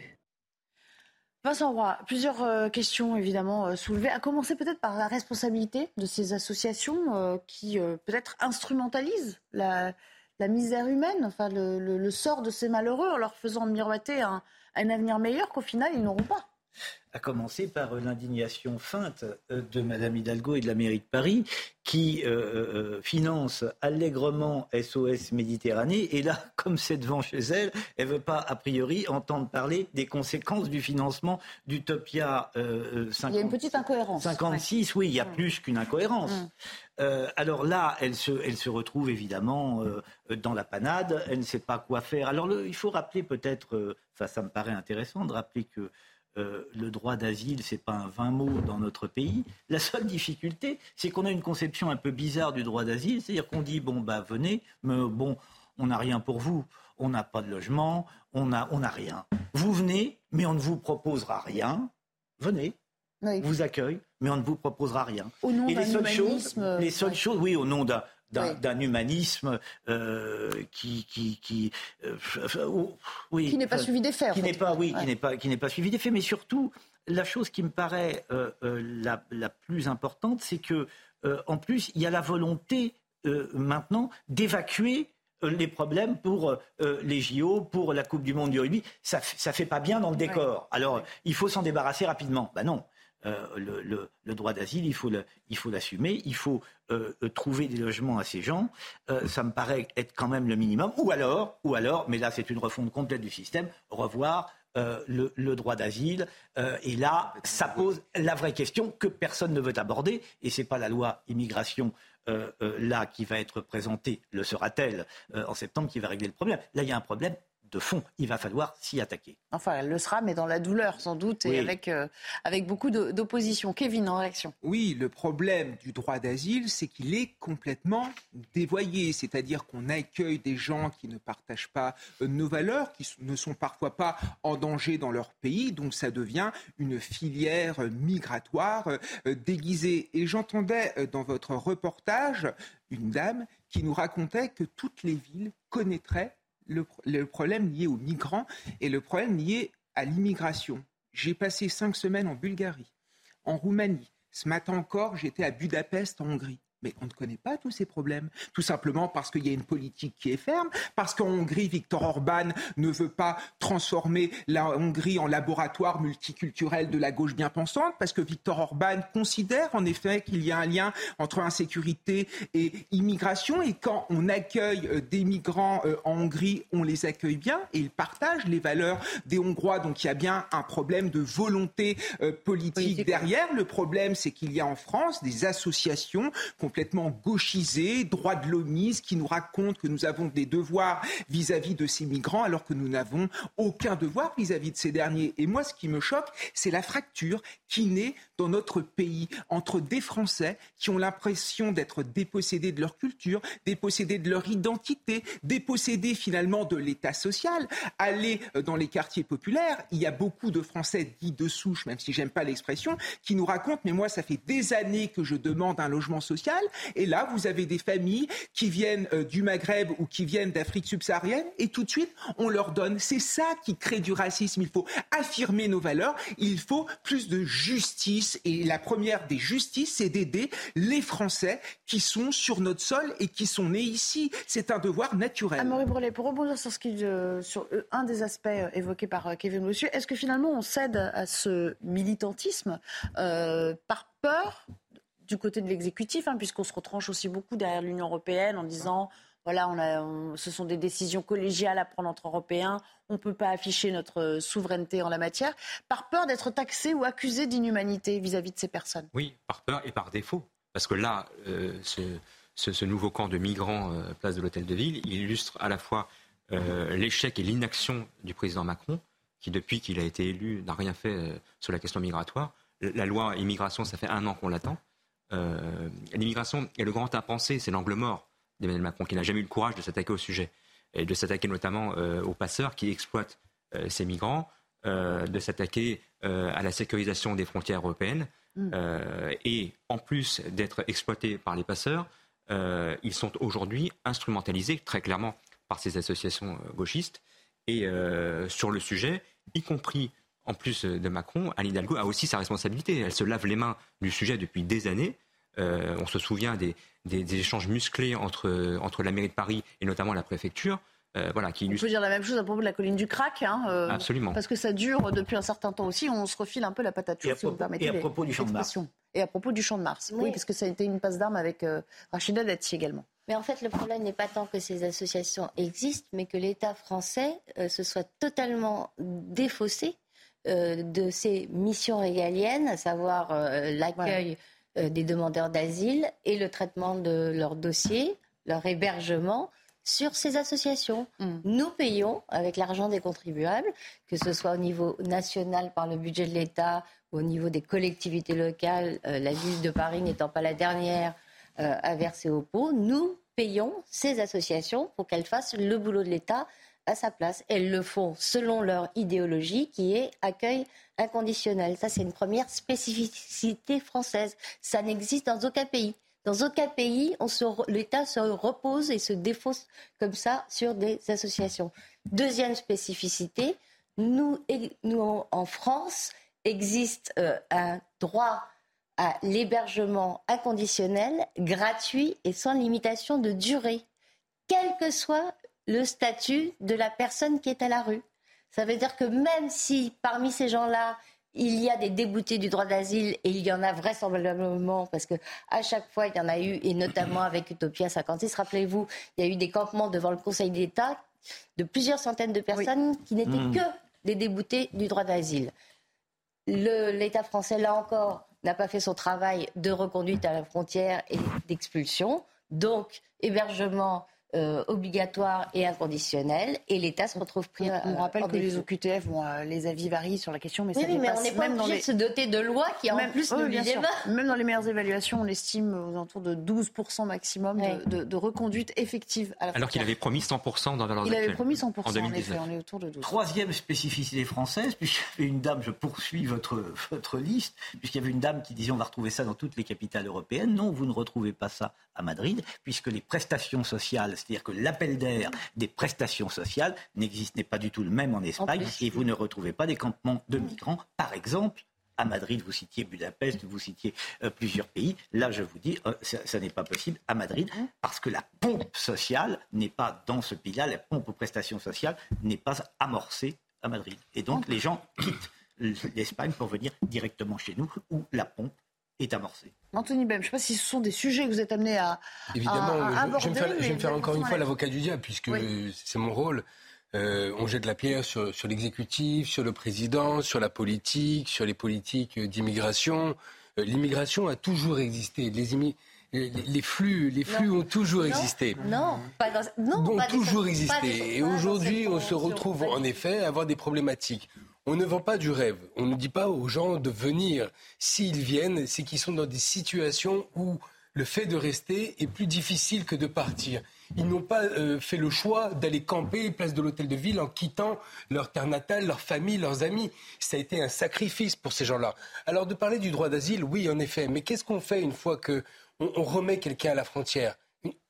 Son pays ne le veut pas, ne le prend pas. Même dans ces pays du Maghreb et d'Afrique, il n'y a pas de logement pour eux. Je ne dis pas qu'il devrait y en avoir chez nous, mais il n'y a pas de solution euh, pratique finalement aux décisions de justice qui, trop peu nombreuses, ne peuvent pas être mises à exécution concrètement. Parce que les pays d'où ils viennent, ils n'ont plus d'attache et en tout cas, il n'y a plus de solution locale pour pouvoir les loger. Est-ce que leur sort est meilleur une fois qu'ils sont ici?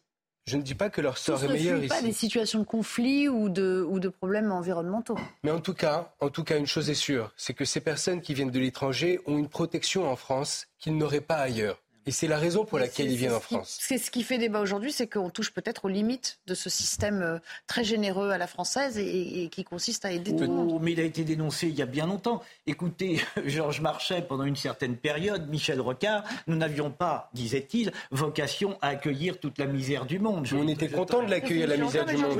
pour travailler et faire le travail des Français, il faut le dire aussi. Il n'y a pas si longtemps que certains On était content de, les accueillir, tous ces immigrés, à la décolonisation, pour travailler à la place des Français. Non, mais... Euh, c'était pas un problème à l'époque. Vous êtes vraiment fait l'avocat du diable. C'était en 1981 Petite interruption. Là, en tout cas, ça a, soulevé, ça a soulevé pas mal de réactions autour de la table. Euh, petite euh, interruption de séance et on se retrouve ah, pour parler du budget, le budget 2024. Il n'y aura pas d'augmentation d'impôts, disait Emmanuel Macron. Alors on va maquiller tout ça et on va, on va passer par des biais divers et variés. À tout à l'heure. Poursuivons euh, le débat avec euh, le budget. Tiens, le budget qui sera bientôt débattu. Vous le savez, l'exécutif, pour l'instant, se refuse à, parler d'augmentation euh, des impôts. Ça passera par, par d'autres biais. Écoutez les explications de Florian Tardif du service politique qui nous, qui nous parle des petites subtilités qui se glissent dans les mots de l'exécutif en ce moment. Il n'y a pas d'argent magique, comme vous le savez bien, et donc lorsque l'État souhaite faire des économies, soit il s'attaque aux consommateurs, soit il s'attaque aux contribuables. Comment en baissant euh, les aides, là c'est euh, le consommateur qui paye in fine, ou en augmentant les taxes. Ici, on s'attaque aux contribuables. Et parmi les pistes de réflexion euh, dans le cadre du budget 2024 qui sera débattu à l'automne, piste de réflexion étudiée en ce moment par le gouvernement, il y a l'augmentation des taxes sur les billets d'avion, la fin du dispositif Pinel, qui est une réduction d'impôt dans l'immobilier, je le rappelle, l'augmentation de la participation forfaitaire chez le médecin, ou encore la hausse du nombre de jours de carence et la fin progressive du bouclier tarifaire annoncé. Pas de hausse d'impôts, donc promet le gouvernement. Mais vous l'avez compris, c'est tout comme. Kevin Bossuet, tiens, je vais commencer avec vous, Kevin. Euh, au fond, on va payer une dette qui est abyssale, on, le sait. Euh, qui plus est, on pourrait avoir aussi à rembourser, euh, ça je l'ai appris incidemment cet après-midi, la dette européenne, c'est-à-dire en plus de la dette française, c'est-à-dire qu'on parlait d'Europe tout à l'heure, il va falloir mettre la main à la pâte et contribuer à ça aussi. Au fond, il faut s'attendre à tout ah, mais il faut s'attendre à tout. Et quand François Fillon disait que les caisses étaient vides, mais les caisses, en effet, euh, sont vides. La dette est très importante. Le premier poste budgétaire en France, c'est quand même le remboursement de la dette. Surtout que là, il y a une augmentation des taux d'intérêt. Donc, euh, évidemment, on va euh, le sentir. Donc, on nous dit qu'on n'augmentera pas les impôts. Moi, j'attends de recevoir la taxe foncière qui va arriver parce qu'on a supprimé la taxe d'habitation. On nous a dit c'est un immense progrès, vous allez avoir des gains de pouvoir d'achat. Et évidemment, la conséquence, c'est une augmentation d'autres impôts, dont euh, la taxe foncière. Donc là, le stratagème du gouvernement, c'est entourer ça d'idéologie. On veut verdir la fiscalité. Alors certes, on va taxer les billets d'avion, mais ne vous inquiétez pas, c'est pour votre bien. Sauf qu'à la fin, en effet, on a un pouvoir d'achat de moins en moins important. Et moi, ce qui me choque, c'est que dans ce pays, depuis 50 ans, que ce soit la gauche ou que cela soit la droite, on ne baisse jamais les dépenses. On augmente toujours les impôts. Quand va-t-on faire un grand audit de la dépense publique? Moi, je suis désolé, l'éducation nationale, ça nous coûte beaucoup, beaucoup d'argent. Moi, parfois, je me demande où va cet argent. Peut-être qu'il y a une administration un peu trop euh, endémique et qu'on ne donne pas assez aux acteurs de terrain. Mais comme on est euh, dans un État encore très socialiste et que ça gêne beaucoup de personnes si on fuine là-dedans, on ne veut pas le faire parce qu'on est dans une démocratie. Et quand on est dans une démocratie, on veut se faire réélire. Donc, on ne touche pas à certains euh, acquis, enfin ce qu'on considère comme étant des acquis, mais qui sont des dettes pour les générations qui viennent. Viennent. on aurait pu s'atteler aussi aux, dépenses sociales. Hein. Oui, mais je rebondis sur ce que vient de dire euh, Kevin Bossuet, qui m'a m'a fait penser à quelque chose. Vous disiez, on n'a plus de, Fillon l'avait dit, on n'a plus d'argent. Eh bien, je trouve que pour la première fois, ça commence à se voir. Mm. Oui, c'est vrai. Et c'est assez récent. Je veux dire, on voit l'État. Euh, il y en avait pour le Covid. Hein. Non, mais oui, il y en avait pour le Covid. Mais, ah bah, avec l'emprunt, il y a toujours de l'argent.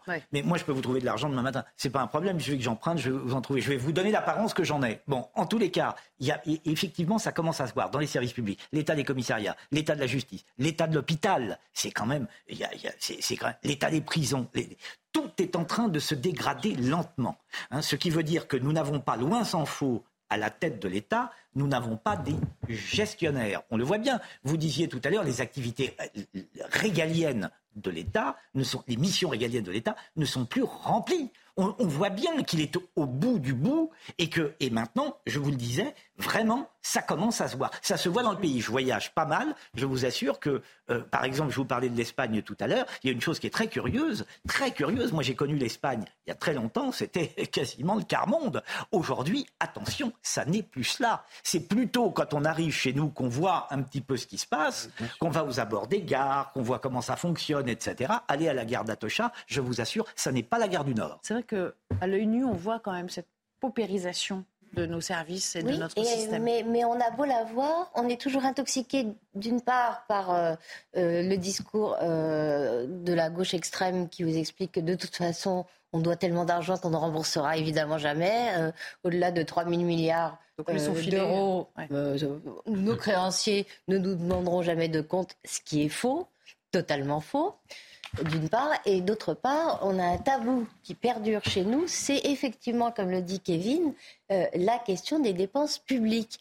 Et à chaque fois que vous l'abordez, réponse immédiate, bah quoi, vous voulez moins de policiers, moins d'infirmières, moins de profs? C'est pas la question. Comme le dit encore Kevin, pardon de le citer aussi souvent, mais là, je suis entièrement d'accord avec lui, euh, on ne fait pas le ménage dans le millefeuille administratif qui a envahi absolument tous les domaines et euh, euh, trop de fonctionnaires. qui ne sont pas en contact avec le public qu'ils sont censés servir. Ah bah oui, je ah, et je suis fonctionnaire, je le dis d'autant plus. je cite souvent, pardon de me répéter là ce chiffre, un tiers euh, des, des, salariés de l'hôpital ne voient jamais un malade. C'est pareil à peu près pour l'éducation nationale. Je suis les proportions sont les mêmes. il était et on peut faire de revoir ces services administratifs à la ah baisse. Euh, il, y a, certaines formations d'ailleurs euh, politiques qui assument complètement. Je crois que je pense euh, au LR qui assumait, je crois que c'était le, programme de Valérie Pécresse aussi, qui assumait complètement de, de, supprimer. voilà, ça, ça, ça fait pchit, hein, visiblement. et le problème aussi est culturel. Moi, je suis désolé, dans la fonction publique, moins vous en faites, mieux vous êtes vu. Plus vous voulez travailler, vous êtes considéré comme étant euh, quelqu'un qui n'est pas euh, véritablement dans le système. Regardez ce qui est en train de se passer dans l'éducation nationale. Le, les ministres de l'éducation nationale, Gabriel Attal, est en train de mettre en place le pacte, c'est-à-dire ça va permettre aux enseignants de travailler plus pour gagner plus, c'est-à-dire de faire du soutien scolaire, de remplacer des professeurs absents. Et là, qu'est-ce qu'on entend? Tous les syndicats nous racontaient que ça va être atroce, que les professeurs ne vont pas s'en sortir, qu'ils vont être totalement épuisés. Mais de qui se moque-t-on? Évidemment que les professeurs qui sont à 18 heures quand ils sont certifiés ou 15 heures quand ils sont agrégés, sont agrégés peuvent faire une, deux ou trois heures en plus. Moi, j'ai plein d'heures supplémentaires. Je m'en sors très bien, donc il faut arrêter avec ça. Amaury Bourlet, euh, un scénario à la grecque et pas exclure un jour, peut-être en France. Je veux dire, à un moment, il faut peut-être euh, aussi dire les choses. Euh, euh, la dette, les défauts de paiement, enfin, c'est ce qui a fini par arriver aux Grecs. Peut-être qu'un jour, ça nous arrivera aussi. Bah, on espère surtout que les Français prennent conscience de la réalité du, problème avant d'en arriver là. Parce que le problème, c'est qu'en France, l'État-providence est une vache sacrée, autant d'ailleurs pour la gauche que pour la droite. Parce que la droite, à chaque élection, elle promet, elle promet, et puis une fois qu'elle est au pouvoir, elle ne fait jamais rien. Donc, euh, et Emmanuel Macron, lui, avait promis de transcender la politique. Il n'a jamais exposé une fois depuis qu'il est élu sa vision de l'État, sa vision euh, du rôle de l'État, des contours de l'État. Et aujourd'hui, on a affaire à un État, euh, j'allais dire, social et bureaucratique qui, qui, croît de plus en plus au détriment de l'État régalien, censé assurer ses missions de sécurité. Et on le voit tous les jours dans la violence qui explose. Maître même. L'affaire Faites-vous l'avocat du diable la, création, Allez à l'encontre de nos la autres création chroniqueurs. de, de cette brigade qui est intervenue à Marseille, par exemple, récemment, de la police, c'est une démonstration du millefeuille euh, dans la fonction La publique qui est fait de en services, de services où on rajoute des nouveaux services qui sont eux-mêmes chapeautés par d'autres services, etc. Et donc c'est à n'en plus finir de ce millefeuille. Et ce qui est inquiétant, c'est qu'au-delà de cette dette abyssale de plus de 3 000 milliards, est la dette, le montant de la dette euh, de la France, plus de 3 000 milliards, euh, c'est-à-dire que c'est une dette dont on sait pertinemment que raisonnablement, nous ne serons jamais en mesure d'avoir les moyens de pouvoir la rembourser, tout en sachant en effet, vous l'avez rappelé il y a quelques instants, c'est l'Europe qui a euh, réparti les attributions des aides de l'État au moment de la crise Covid. Et c'est en effet au niveau de l'Europe que l'on aura remboursé les défaillances des entreprises que les États auront soutenues car ils ont tous prêté et garanti le remboursement des dettes, où il y a des Eh oui. sociétés, il faut le dire, chaque semaine, les tribunaux de commerce connaissent des audiences à ne plus en finir de sociétés qui ferment et ne pas avoir remboursé en même temps le prêt garanti par l'État que l'on devra rembourser. Alors, j'aimerais euh, aussi vous soumettre un extrait de, de la chronique d'Alexandre Devecchio. C'est bien, rédacteur en chef au, au- au Figaro. Euh, il était dans Face à l'info tout à l'heure et, euh, et il avait consacré aujourd'hui euh, sa chronique euh, à ces hausses d'impôts, parce qu'il faut bien les appeler ainsi. hein. On a beau Les taxes, oui. les, mas- les maquiller, les masquer. Euh, c'est c'est ça que ça va donner à l'arrivée. Écoutez un extrait de ce qu'il nous a confié. L'exercice budgétaire s'annonce compliqué pour le gouvernement. Après plusieurs années de quoi qu'il en coûte, l'État est dans le viseur des marchés financiers. C'était d'ailleurs la, vraie raison euh, de la réforme euh, des retraites. Et alors que la dette française a officiellement dépassé les 3 000 milliards, euh, Bercy s'est engagé auprès de l'agence de notation Standard Poor's à effectivement éviter à, à- économiser euh, 15 milliards d'euros par rapport à la trajectoire naturelle, si vous voulez, budgétaire, qui est indexée sur l'inflation. Euh, donc c'est engagé à un sérieux budgétaire sous peine de voir sa note dégradée et donc euh, euh, les taux d'intérêt augmenter. Le problème, c'est qu'effectivement, Emmanuel Macron martèle qu'il n'augmentera pas les impôts. Euh, car c'est vrai qu'on détient déjà le record du monde de prélèvements obligatoires. Euh, une promesse qui pourra sans doute pas euh, tenir s'il veut rester, s'il veut respecter sa promesse au, au- au marché financier ou en tout cas à, à l'agence de notation Standard Poor's. Mais il pourra compter, à mon avis, sur l'imagination fiscale des fonctionnaires de Bercy euh, pour que ça se voit pas trop euh, Alors. justement ces, ces augmentations d'impôts. Du coup, comment peut-il faire pour s'y prendre à peu près euh, discrètement Quels sont les, les leviers dont il Je dispose vous ai dit, dans ces cas-là, on, on joue sur les mots. Alors le gouvernement s'est interdit d'actionner les leviers de la TVA, de l'impôt sur les sociétés ou de l'impôt sur le revenu, parce que c'est trop voyant. Euh, mais le gouvernement ne s'interdit pas, par exemple, de hausser les taxes. On n'appelle pas ça des impôts, mais ce sont euh, des taxes, ou de supprimer les niches fiscales, ce qui en fait revient euh, à certaines niches fiscales, ce qui revient à augmenter les impôts. Alors il y a, y y différentes pistes. Souvent, quand on veut augmenter les impôts, euh, maintenant, euh, l'écologie est un bon prétexte. Je ne sais pas si vous avez C'est remarqué. c'est l'argument massue, quoi. Voilà, on, on chiffre rarement le, le- le- ce que ça permet d'économiser en termes de, de- de carbone, mais, mais voilà, l'économie, l'é- l'écologie, ça permet d'augmenter les impôts en toute bonne conscience. Et très logiquement, euh, sous prétexte d'écologie que euh, le gouvernement va alourdir certaines taxes, le malus euh, automobile. Pour, euh, pour commencer, celui-ci va et ses critères d'émission euh, durcis. Euh, il, va également, euh, il devrait également remonter euh, les taxes sur le CO2 et sur l'ancienneté pour tout ce qui est véhicule d'entreprise. Vous voyez que ça va se nicher dans des détails, mais des détails petit à petit, ça commence à faire beaucoup. Clément Beaune a aussi annoncé qu'il souhaitait alourdir la taxe sur les billets d'avion afin de financer des investissements dans le ferroviaire. Pourquoi pas Mais il faudra nous dire quels sont les investissements euh, précisément. Le gouvernement réfléchirait de surcroît à créer une taxe spéciale sur les concessions du secteur des transports, les autoroutes notamment. Et donc il explique que ça va viser les, les concessionnaires, mais pas les automobilistes. On imagine que les concessionnaires vont le reporter sur le prix des autoroutes que par ailleurs on a dû payer 36 fois. Bon, on a bien compris que par effet ricochet, on va quand même passer à la caisse, quoi. Hein Oui, on, on peut compter Même quand sur, on ne paraît pas être directement concerné comme ça. on peut compter sur le génie des, des technocrates de, de Bercy pour nous inventer euh, des stratagèmes euh, ni fait ni à faire euh, pour déguiser des taxes ou des suppressions de niches fiscales en, en impôts. Euh, moi, moi, ce qui m'inquiète aussi, c'est que cette rentrée politique, cette discussion sur le budget soit piratée politiquement par les intérêts personnels des parties prenantes.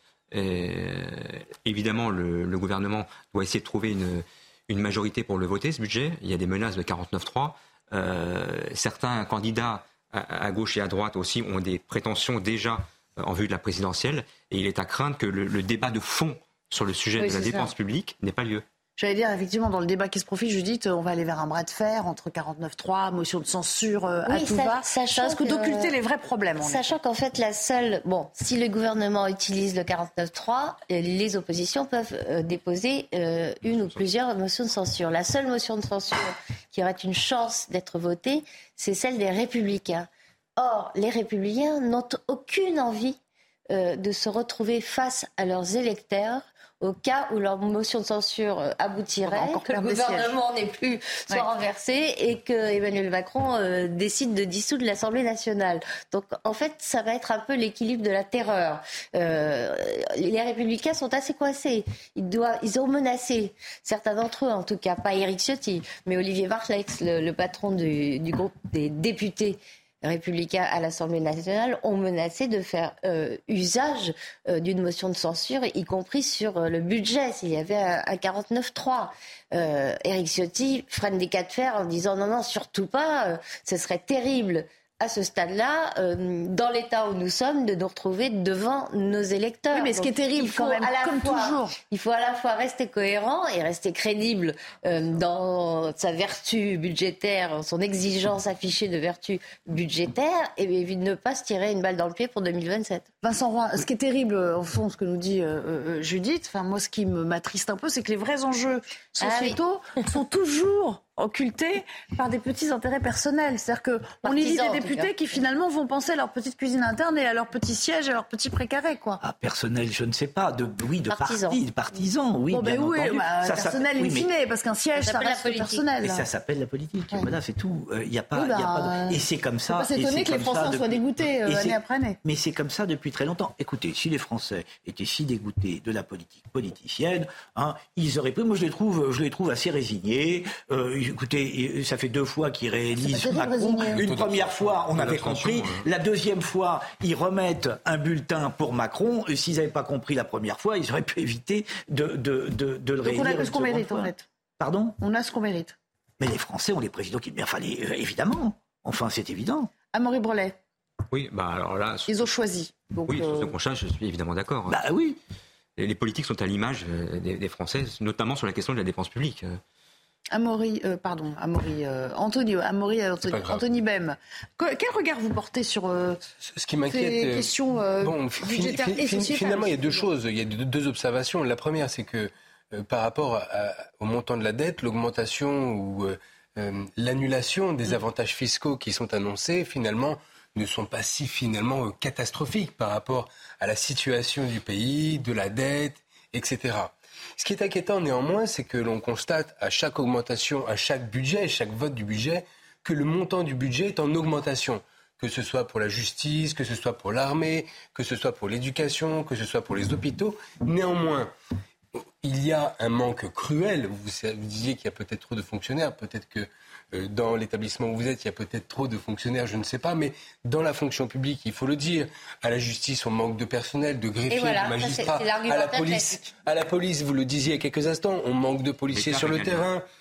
Donc on a un vrai manque. pour l'armée, il y avait un, certain rattrapage euh, quand même euh, à, effectuer. Mais hein. tant, qu'on raisonnera pardon, en effectifs globaux, on n'avancera pas.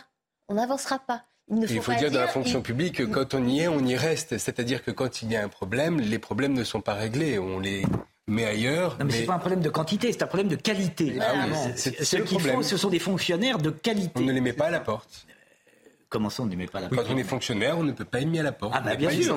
Et puis, il faut être il faut commettre une faute extrêmement grave. Et oui. Avant de s'attaquer. Donc, il n'y a pas d'obligation de résultat. Quand on n'a pas une aide politique. Avant de s'attaquer aux effectifs, il faut, d'abord réfléchir aux missions. Oui, bien sûr. Donc, savoir quel est le contour de l'État, quelles sont les missions essentielles que l'État doit assurer et celles qu'il doit abandonner éventuellement au privé. Et quel est le cap donné par un chef de l'État qui a un cap, mhm. c'est-à-dire une vision politique. De long terme. Pas, quelqu'un qui prend les individus pour des boîtes de conserve. Bah, chef de l'État qui, dont je vous rappelle qu'il promettait il n'y a pas si longtemps encore euh, qu'il y aurait des, baisses d'impôts conséquentes pour la classe moyenne, je crois, à hauteur de, de, 2 milliards au moins. Hein. Oui, mais euh, on, risque de ne pas avoir la Il me semble avoir entendu Bruno Le Maire il n'y a pas si longtemps dire si le contexte économique ah le permet. Toujours hein. si le contexte le permet. Il y a toujours une clause de revoyure en fait, à la fin, à la fin du contrat. Ce qui est grave aujourd'hui, en France, c'est qu'il y a un problème de consentement à l'impôt. C'est que les Français n'ont plus envie oui, mais c'est impossible avec le prélèvement à la source maintenant de ne pas y consentir, puisqu'on vous l'impose oui, C'est impossible. Mais je veux dire, les, Français ont de moins en, moins envie de jouer le jeu. Et quand on ne veut plus payer des impôts, c'est l'ensemble de la société qui s'écroule. Enfin, Kevin, plus vous payez d'impôts, vous, euh, on paie de plus en plus d'impôts et on a de moins en moins de services publics. Pourquoi voulez-vous qu'on continue à payer avec joie en disant on contribue à l'effort national En même temps, c'est une fatalité, on ne peut pas s'y soustraire. Donc, euh, même consentement ou pas, on ne peut pas s'y soustraire. Enfin, je ne sais pas, vous m'expliquez la formule bah, Il faut peut-être avoir le courage de faire les bonnes réformes. Regardez la réforme des retraites. On nous a, pendant un an, il y a eu des manifestations, il y a eu des débats pour une économie budgétaire qui est au bord du néant. Regardez nos partenaires européens qui quittent euh, leur travail à 67, 66, 67 ans, qui ont vu la réforme en train euh, d'être réalisée en France, mais avec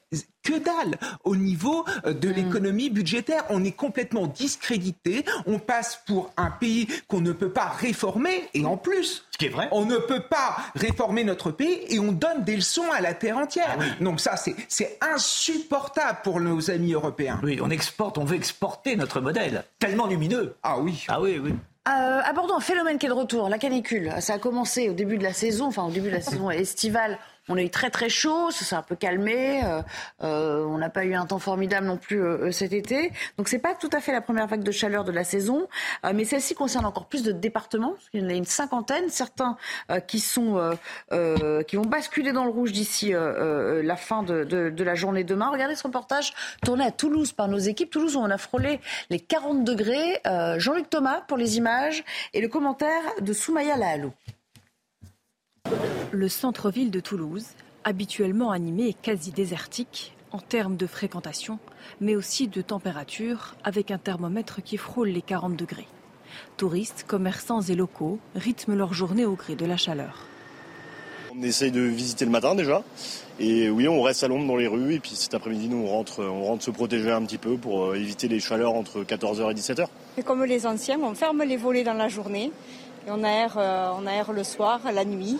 Il fait très chaud, c'est très insupportable. Donc euh, j'essaie de m'abriter dans les petits magasins. Tous les moyens sont bons pour faire baisser la température corporelle de quelques degrés. Les enfants profitent des jets d'eau fraîche, pendant que d'autres visitent des monuments dont les vieilles pierres retiennent la fraîcheur, comme ici, à la basilique Saint-Cernin de Toulouse. Les cafés et les restaurants ont adapté leur horaire pour servir davantage pendant les heures plus fraîches, offrant ainsi un refuge temporaire. La chaleur devrait atteindre son pic demain et mercredi. Vincent Roy, ne me dites pas il fait chaud en été. Hein. non mais je suis, vraiment. Vous voyez, j'écoute, j'écoute euh, ce qui est dit là. Je suis vraiment inquiet parce que ah. il faut, il faut. Ben oui, parce qu'il faut, il faut limiter euh, le, sport quand il fait si chaud. Et je suis en train d'imaginer euh, tous ces cyclistes qui sont partis de Sainte-Soline pour arriver jusqu'à ah, Paris. Ah, belle transition, on va y venir tout à l'heure. En plein, en plein cagnard, ça va être terrible. Alors il, faut, il, faut, il va falloir qu'ils s'hydratent euh, de manière extrêmement régulière. Et donc, toutes mes pensées vont vers ces gens du soulèvement de la Terre qui doivent terriblement souffrir, ce qui montre tout à la fois leur détermination et leur courage. Et là, vraiment, je dis bravo. Oui, c'était un petit peu ironique, mais c'était très oh, sympa comme chronique. Il va falloir aller puiser dans les nappes phréatiques, peut-être pour s'hydrater. Mais, moi aussi, ah. Nelly, je peux appartenir au camp du bien. J'ai le droit, de temps en temps, d'appartenir au camp Vous voyez, vous faites des émules euh, sur le plateau. Euh, on va y arriver. Maître Bem, alors, euh, ceci dit, et blague à part, entre-temps, on imagine que les services d'urgence risquent d'être saturés. Euh, c'est un risque euh, absolu. Certains ont déjà fermé, vous le savez. Cette digue peut-elle tenir? Aurélien Rousseau, tout nouveau ministre euh, de la Santé, a eu l'occasion de s'exprimer à ce sujet et il nous dit oui, ça va être très tendu, mais il n'y a, pas encore d'impact avéré. Écoutons. On est en termes de santé publique au début d'un épisode, on ne peut pas en temps réel dire qu'il y a un impact sur la santé. On ne constate pas de passage extrêmement important euh, aux urgences, mais on ne le constate pas depuis plusieurs années quand il y a un épisode de canicule. mais euh, on a repassé, et j'ai eu l'occasion de le dire aux équipes à l'instant, à tous les établissements de santé, à tous les EHPAD, euh, sous l'autorité d'Aurore Berger, le, le, message d'être en vigilance maximale. Et évidemment, quand on a un hôpital qui, à certains endroits, est en difficulté et qu'on a la crainte que la, une vague de chaleur fasse qu'il y ait quelques passages de plus aux urgences, eh bien, on redouble de mobilisation pour aider cet hôpital à tenir ses lignes de garde, à rester ouvert la nuit, euh, à réguler par le 15, à, avoir, euh, à pouvoir permettre aux Françaises et aux Français d'avoir quelqu'un au bout du fil. Je dis, il y a un peu de cynisme de la part de cet homme, non? Mais pas du tout. Moi, je suis très étonnée. Je n'avais pas entendu cette euh, déclaration d'Aurélien Rousseau. Je la trouve très bien. Enfin, voilà quelqu'un qui, dans l'apholisme général sur euh, euh, la canicule, comme si on n'en avait jamais euh, subi de comparable, comme si on avait oublié ce qu'avait été vraiment celle de 2003, ah nous dit bah non, ça fait plusieurs années que les vagues de chaleur ne se traduisent pas par un afflux aux urgences, par un afflux de malades dans les hôpitaux. Bravo Aurélien Rousseau, je préfère l'entendre dire ça que il va falloir remettre des masques à cause du nouveau variant Covid, chose qu'il a également déclaré. D'accord, donc il trouve un peu grâce à vos yeux. il ah commence sous de bons auspices. agréablement surprise. Eh bien, c'est marrant parce que c'était pas du tout l'avis de Céline Pina qui, un petit peu plus tôt aujourd'hui, nous disait, euh, au fond, euh, euh, il, est cynique de dire ça alors que les services ferment les uns après les autres. Et il nous dit, ça va chose très précise. Il parlait des effets de la canicule en, en termes d'hospitalisation. Oui, enfin bon, Kevin, comment vous vous inscrivez dans ce, dans ce débat? Oui, non, mais je suis assez d'accord avec Judith, mais il y a aussi des populations à risque. Hein. Je pense aux personnes âgées, je pense également aux nourrissons, je pense également à nos amis, les animaux, parce que quand vous allez euh, dans des SPA, vous vous rendez compte qu'il y a beaucoup euh, d'animaux qui sont laissés sur le bitume, euh, ils, ont, ils ont les pattes qui sont brûlées, ou parfois on les laisse sur des plages, on les laisse dans une, dans une voiture, et ça peut créer davantage de problèmes. Donc il faut être évidemment vigilant. Après, de manière plus général, c'est l'état de notre système de santé qu'il faut euh, remettre en cause. Regardez encore cet été, dans une ville comme Saint-Tropez, vous avez le centre hospitalier de, Saint-Tropez. En son sein, on a fermé les urgences trois nuits mm. euh, en juillet et quatre nuits mm. au mois d'août, alors qu'on était dans une période touristique. Dans certaines régions, on ferme les urgences si on y va naturellement. Si on veut se rendre aux urgences, il faut passer un appel soit à un médecin euh, libéral, soit euh, au 15, et on fait une consultation euh, téléphonique, et là on nous autorise ou pas à aller aux urgences, ce qui, médicalement parlant, n'a strictement aucun sens. Donc il faut évidemment réformer l'ensemble de notre système de santé.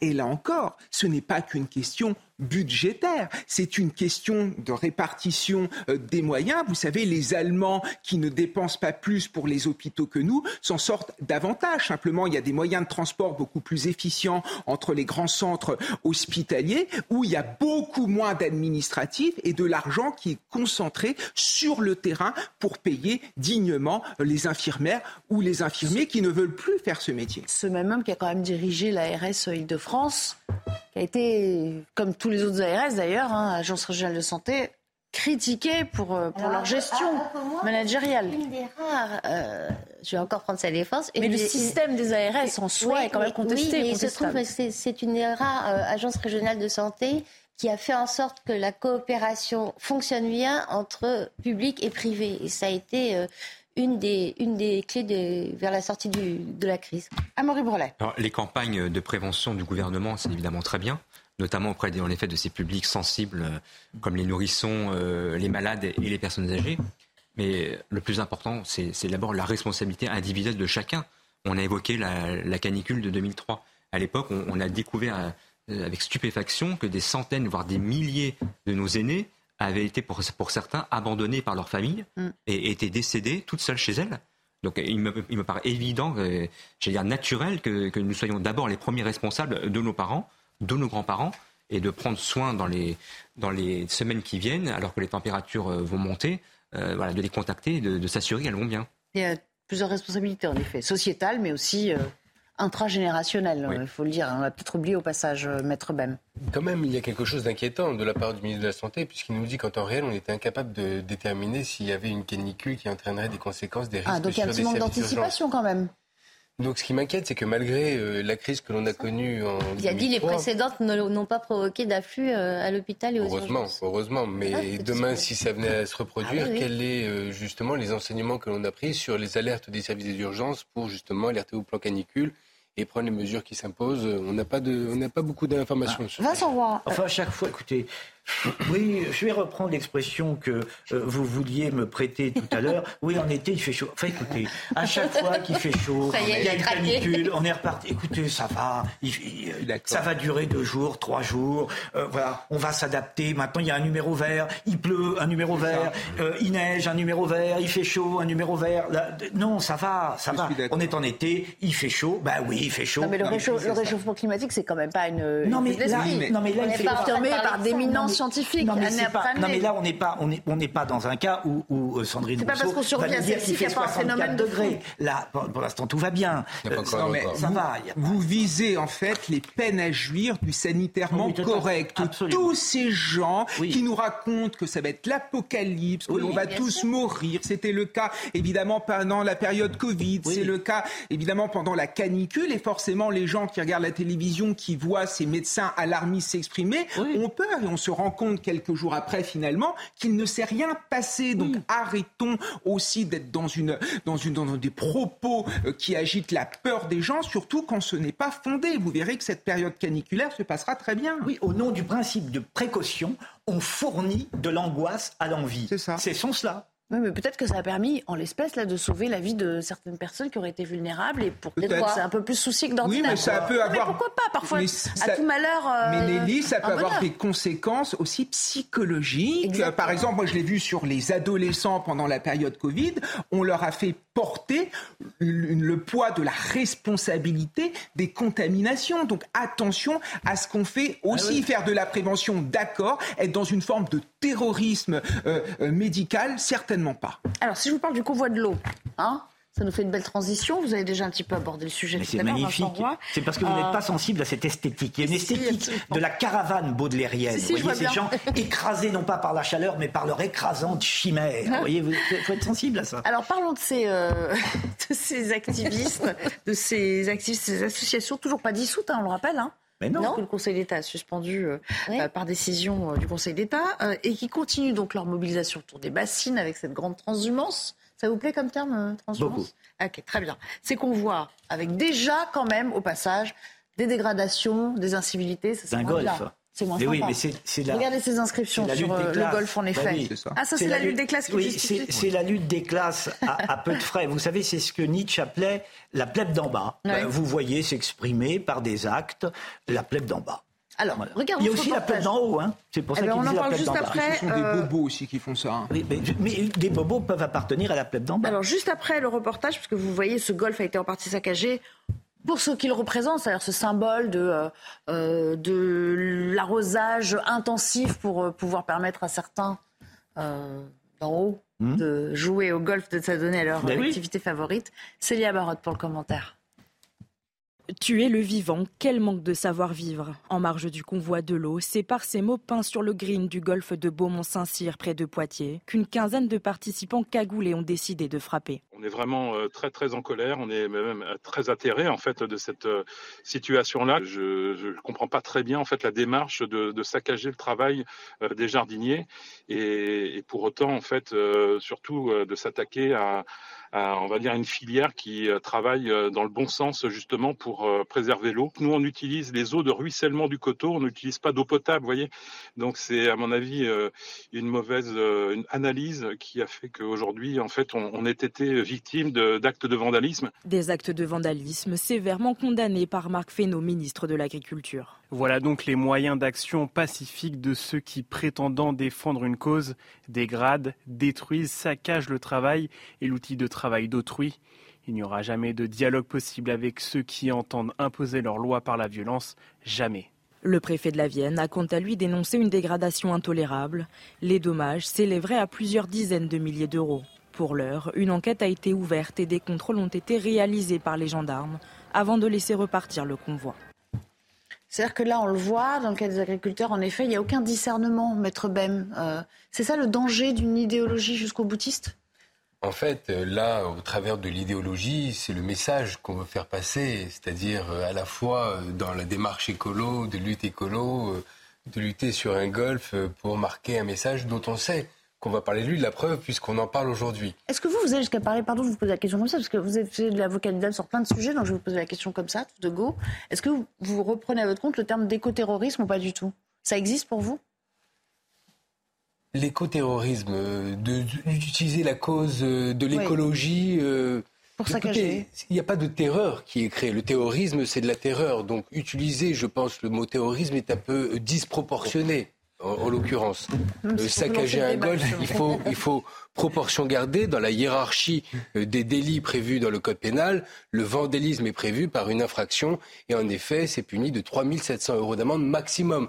Donc on voit que dans la hiérarchie, dans la barbarie, nous sommes au niveau le plus. Donc c'est pas grave si les agriculteurs, par exemple, perdent le fruit de leur travail. J'ai pas dit que c'était pas grave, j'ai dit que c'était un délit le vandalisme. Mais terrorisme, c'est trop fort. D'accord. Bah, Allez, réaction de ce côté de la table, on reviendra. Le terrorisme est un mot parfaitement adapté pour certaines actions. Regardez ce qui s'est passé à Sainte-Soline contre les bassines, où vous avez des militants écolos armés jusqu'aux dents qui ont défié la police et à travers la police qui ont défié la République. On peut évidemment parler de terrorisme. Et puis, de manière générale, il y a aussi une forme de terrorisme symbolique. Quand on tombe dans l'agribashing, quand on s'en prend à nos agriculteurs, qu'on assimile ces derniers à des gens qui polluent, à des gens qui maltraitent les animaux Donc certains sont très vertueux dans leur pratique. Hein. Ou, les terres, oui. Ah, évidemment, on peut être on peut être critique vis-à-vis euh, de certaines pratiques, l'élevage intensif, etc. Mais on ne peut pas, comme ça, lâcher en peinture toute une profession avec des gens qui font un métier formidable, qui ont une fonction essentielle dans notre société, qui est celle de nourrir des hommes. Et à un moment donné, pour faire plaisir à ces écolos, on est prêt à tout. Et un exemple qui est quand même très important. On a sacrifié la filière nucléaire par idéologie pour faire plaisir à ces bobos écolos. Mais ce terrorisme qui est en train d'infiltrer la sphère politique, ça suffit. La bonne écologie qui permet de lutter contre la pollution, qui permet de préserver le climat, oui, mais ce genre de guignolerie, certainement pas. Ah, Judith, à nouveau pour la... Moi, j'ai pas dit, j'avais pas dit. Judith, pour l'accusation, parce qu'il représentait la défense, on l'a bien compris ce soir, maître, euh, maître Bem, pour la, la suspension du décret de dissolution des soulèvements de la terre par le Conseil d'État euh, est un blanc-seing euh, donné à l'usage de la violence euh, en démocratie.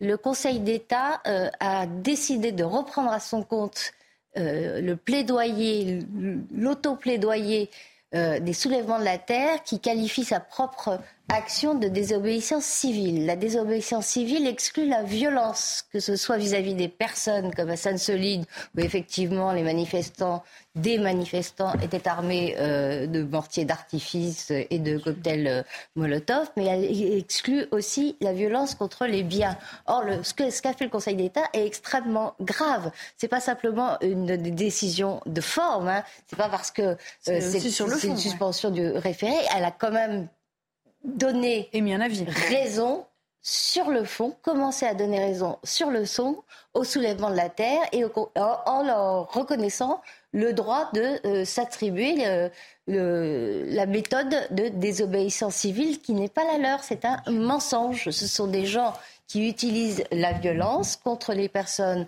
et contre les, contre les biens parce qu'ils sont persuadés de détenir la vérité. Et ça, en démocratie, ça s'appelle du terrorisme. Phrase éclairante de François Mitterrand, les juges ont eu la peau de l'ancien régime, ils auront la peau de la République. Ça résume absolument tout. Amaury Brelet pour la conclusion. Et puis cette, euh, cette violence qui s'exprime euh, chez les écologistes, elle est finalement la traduction de l'échec politique euh, de l'écologie, de l'écologie politique et du parti écologie ELV. E et quand on voit ces clowns dans cette caravane euh, qui défendent une vision totalement collectiviste de la paysannerie française et sur, le, sur, le, sur la scène politique ELV qui, qui, qui se, le, naufrage de ce parti avec l'affaire Médine, tout cela renvoie à une image assez pathétique de l'écologie. Euh, l'écologie politique est une imposture. Et, je suis d'accord.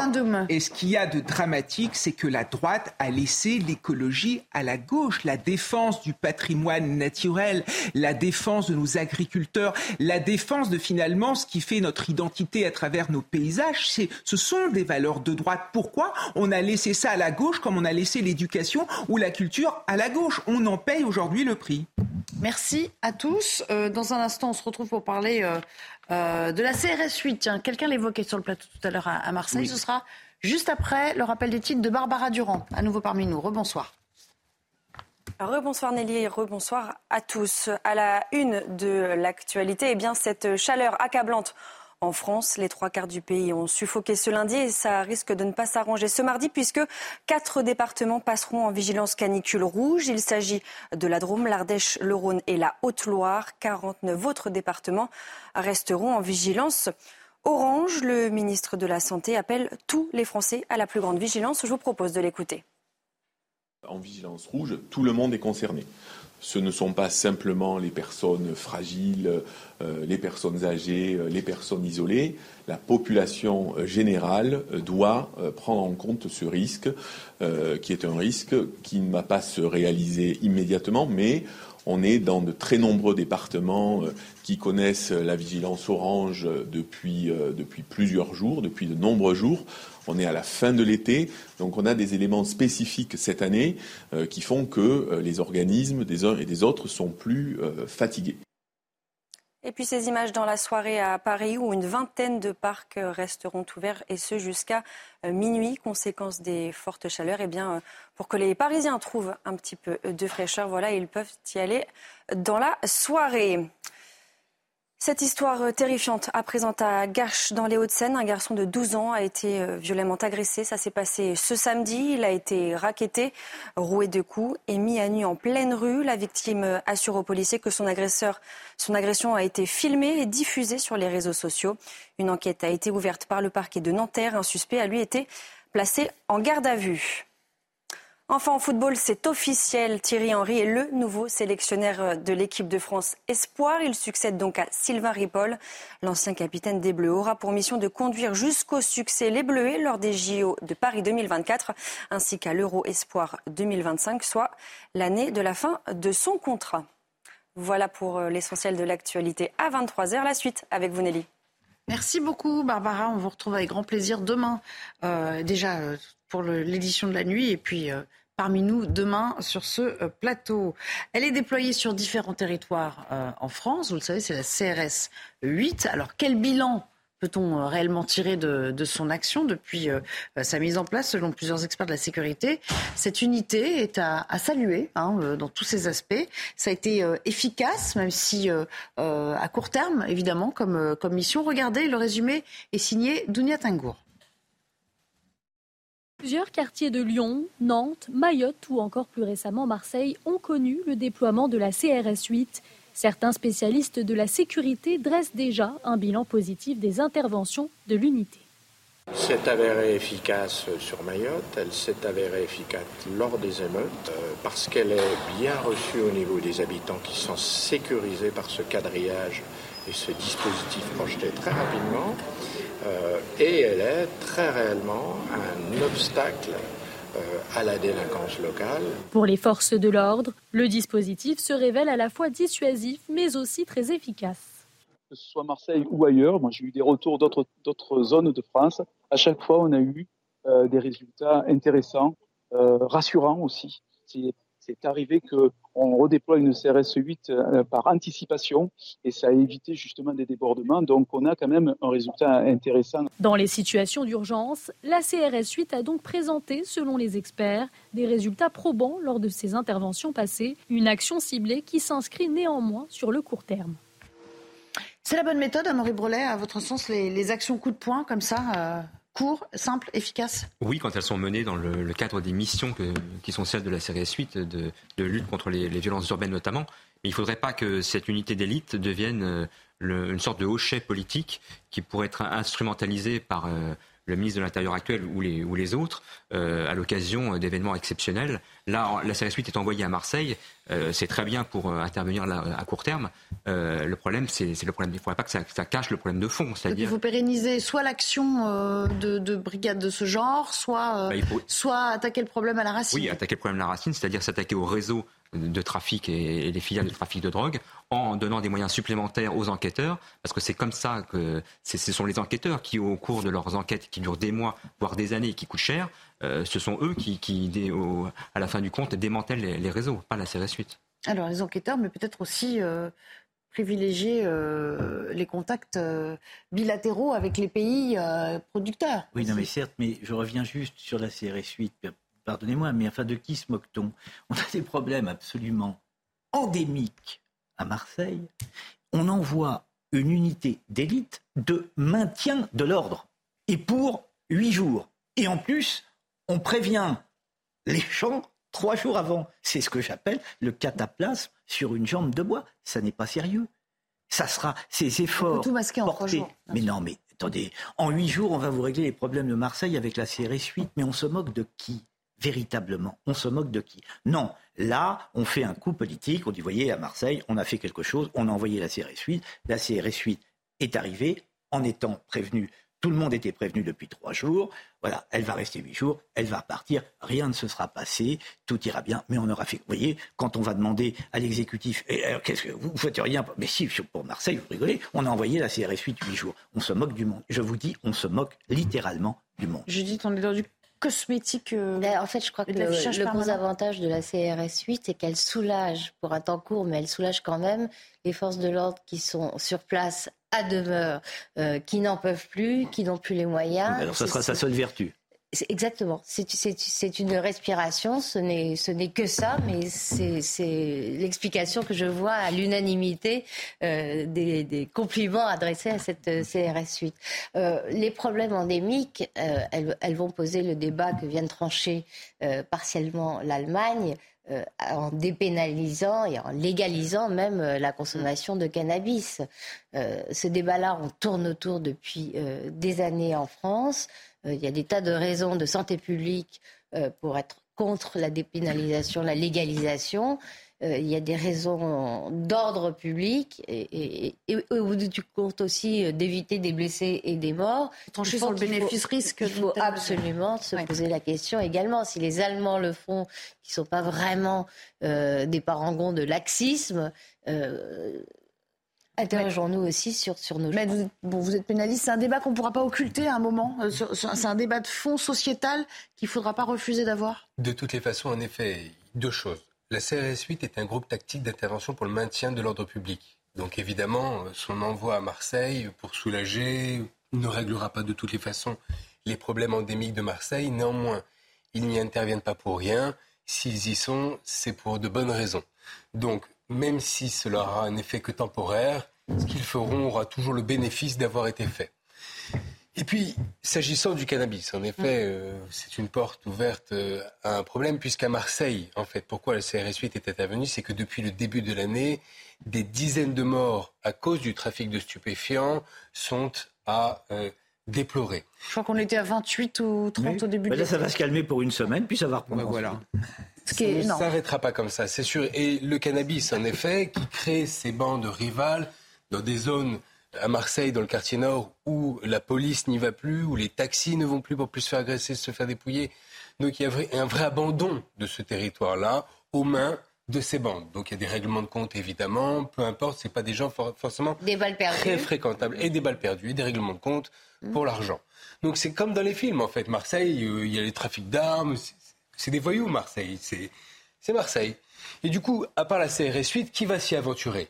On a affaire à un groupe tactique qui est spécialisé dans une intervention rapide, puisqu'ils sont capables, en un quart d'heure, d'aller jusqu'à 300 km. Donc on voit que de manière tactique, ils sont capables de se transporter très rapidement dans le temps, avec des policiers qui sont euh, choisis et triés sur le volet et qui, qui font partie de l'élite de l'élite. Sans pouvoir judiciaire. Ils n'ont pas de pouvoir judiciaire. Ils ont peut-être, en tout cas, ils interviennent dans le cadre de missions qui leur sont confiées par des officiers de police judiciaire. Ils restent là, ils observent. Avec, avec des maires qui ont un pouvoir de police de maintien de l'ordre. juste une occupation du terrain. Mais absolument, ils ont trouvé un colt. Ils ont trouvé un colt. Euh, euh, formidable. Dans toute l'immeuble, ils ont trouvé un colt. Ça, c'est un peu de la poudre. Une chose est sûre, c'est un coup de pub média, euh, Mm. politique qui a été fait et que concrètement, ça ne réglera pas le problème. soulage, et, oui. et le problème, en effet, par la légalisation du cannabis, peut être une des solutions endémiques de Marseille. Donc, Amaury Brelet, euh, il va falloir euh, aller vers ça pour effectivement euh, s'éviter euh, des morts supplémentaires. Mais après, ça entraîne un certain nombre euh, Ah oui, bah, de c'est- politiques de prévention aussi, parce que on peut très bien euh, dépénaliser ou légaliser si on va au bout de, de, de l'entreprise, enfin, du processus. C'est déjà dépénalisé. hein. Euh, oui. les, les Dans les consommateurs faits, sont la- déjà l'amende considérés. forfaitaire, c'est un peu, bien sûr. De fait, de fait c'est. Ou au contraire, il faut renforcer les mesures contre les consommateurs, parce que tant qu'il y a une demande, il y aura de l'offre. En tout cas, si débat il doit y avoir, euh, j'allais dire, euh, tout, doit mettre- tout doit être mis sur la table. C'est-à-dire à la fois les conséquences euh, néfastes, euh, prouvées, à la fois euh, sanitaires, sociales, sécuritaires euh, du cannabis. Des expériences ont été menées, euh, et d'ailleurs pas seulement des expériences, des lois ont été adop- adoptées en ce sens dans des pays étrangers, et on voit ce qui s'y passe. C'est Bah, justement- Justement, c'est très divers. Voilà. C'est très contrasté. hein. Il y a des retours Euh, d'expérience aux États-Unis, notamment, qui sont euh, assez mitigés aussi. hein. En tout cas, ce qui est aux États-Unis et dans d'autres pays, il a, il a bien été montré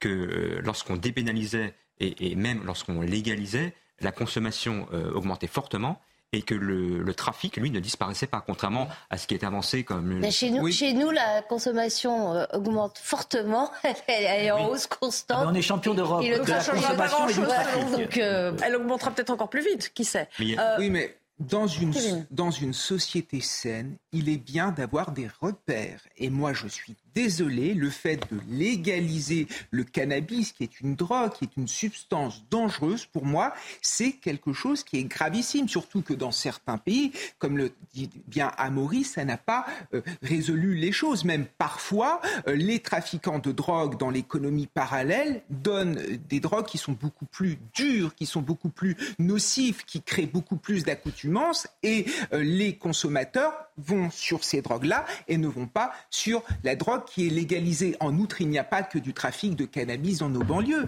Il y a toutes, a sortes de... Oh, on va peut-être pas légaliser non plus la cocaïne, par exemple. Donc j'entends en effet euh, l'idée de Judith, qui est l'idée également d'autres personnes, mais moi, je raisonne en tant que professeur. J'ai vu des gamins partir dans la spirale de l'échec scolaire à cause du cannabis, des gamins qui arrivent en classe, qui sont complètement déphasés, qui n'ont pas dormi de la nuit, ou même des accidents de la route, parce que le cannabis crée des accidents de la route. Donc attention à ce que l'on fait. vu dans J'entends euh, les en solutions pragmatiques, mais il faut des repères dans notre société et on crée de ne plus en avoir aujourd'hui. Maître, c'est vrai que de- de- dans les observations que vous pouvez faire dans divers cas, il y a une gradation qui est avérée de toute façon euh, dans la consommation, c'est-à-dire que on passe une sorte de cap à partir du moment où on, on banalise une drogue par rapport à une autre.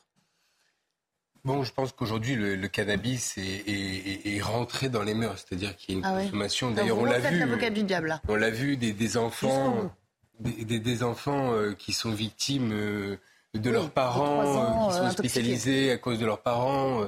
donc, on voit qu'il y a une consommation. C'est, pas un scoop qui est euh, Mm. assez quand même euh, généralisé, on va dire. Euh, néanmoins, euh, bon, j'ai une vision un peu, un peu, un peu libérale de la chose, euh, car quand on voit ce qui se passe en Espagne.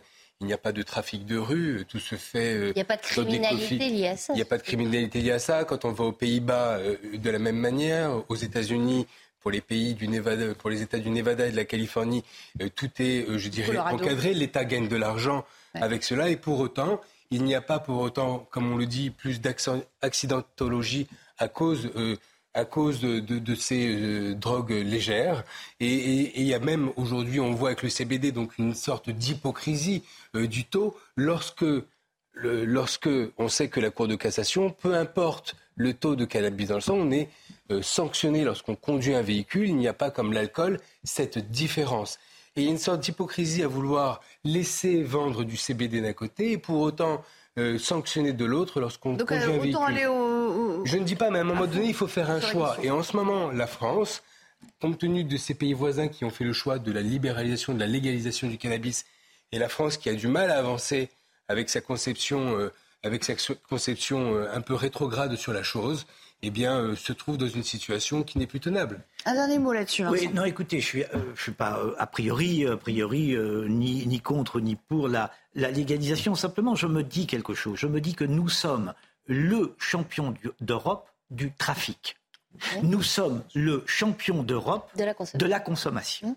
Devant ces deux choses, je me dis que peut-être, avant de penser à une légalisation, essayons de régler au moins un peu ce problème du trafic et de la consommation. Et puis après, nous verrons. Mais ne mettons pas le la charrue avant les bœufs. Donc, déjà sauf, politiques, sauf que si on arrive à régler le problème du trafic et de la consommation, on n'aurait pas besoin d'envisager euh, la légalisation. C'est ce que je voulais vous faire dire. C'est ce que je voulais vous faire dire. Par conséquent, c'est un aveu d'échec. La légalisation est un aveu d'échec. Tout à fait. Et c'est le Vous trouvez qu'on n'a pas échoué Et c'est le maquillage. Mais on n'a jamais vraiment... la même chose avec l'alcool. Hein. C'est pas le maquillage.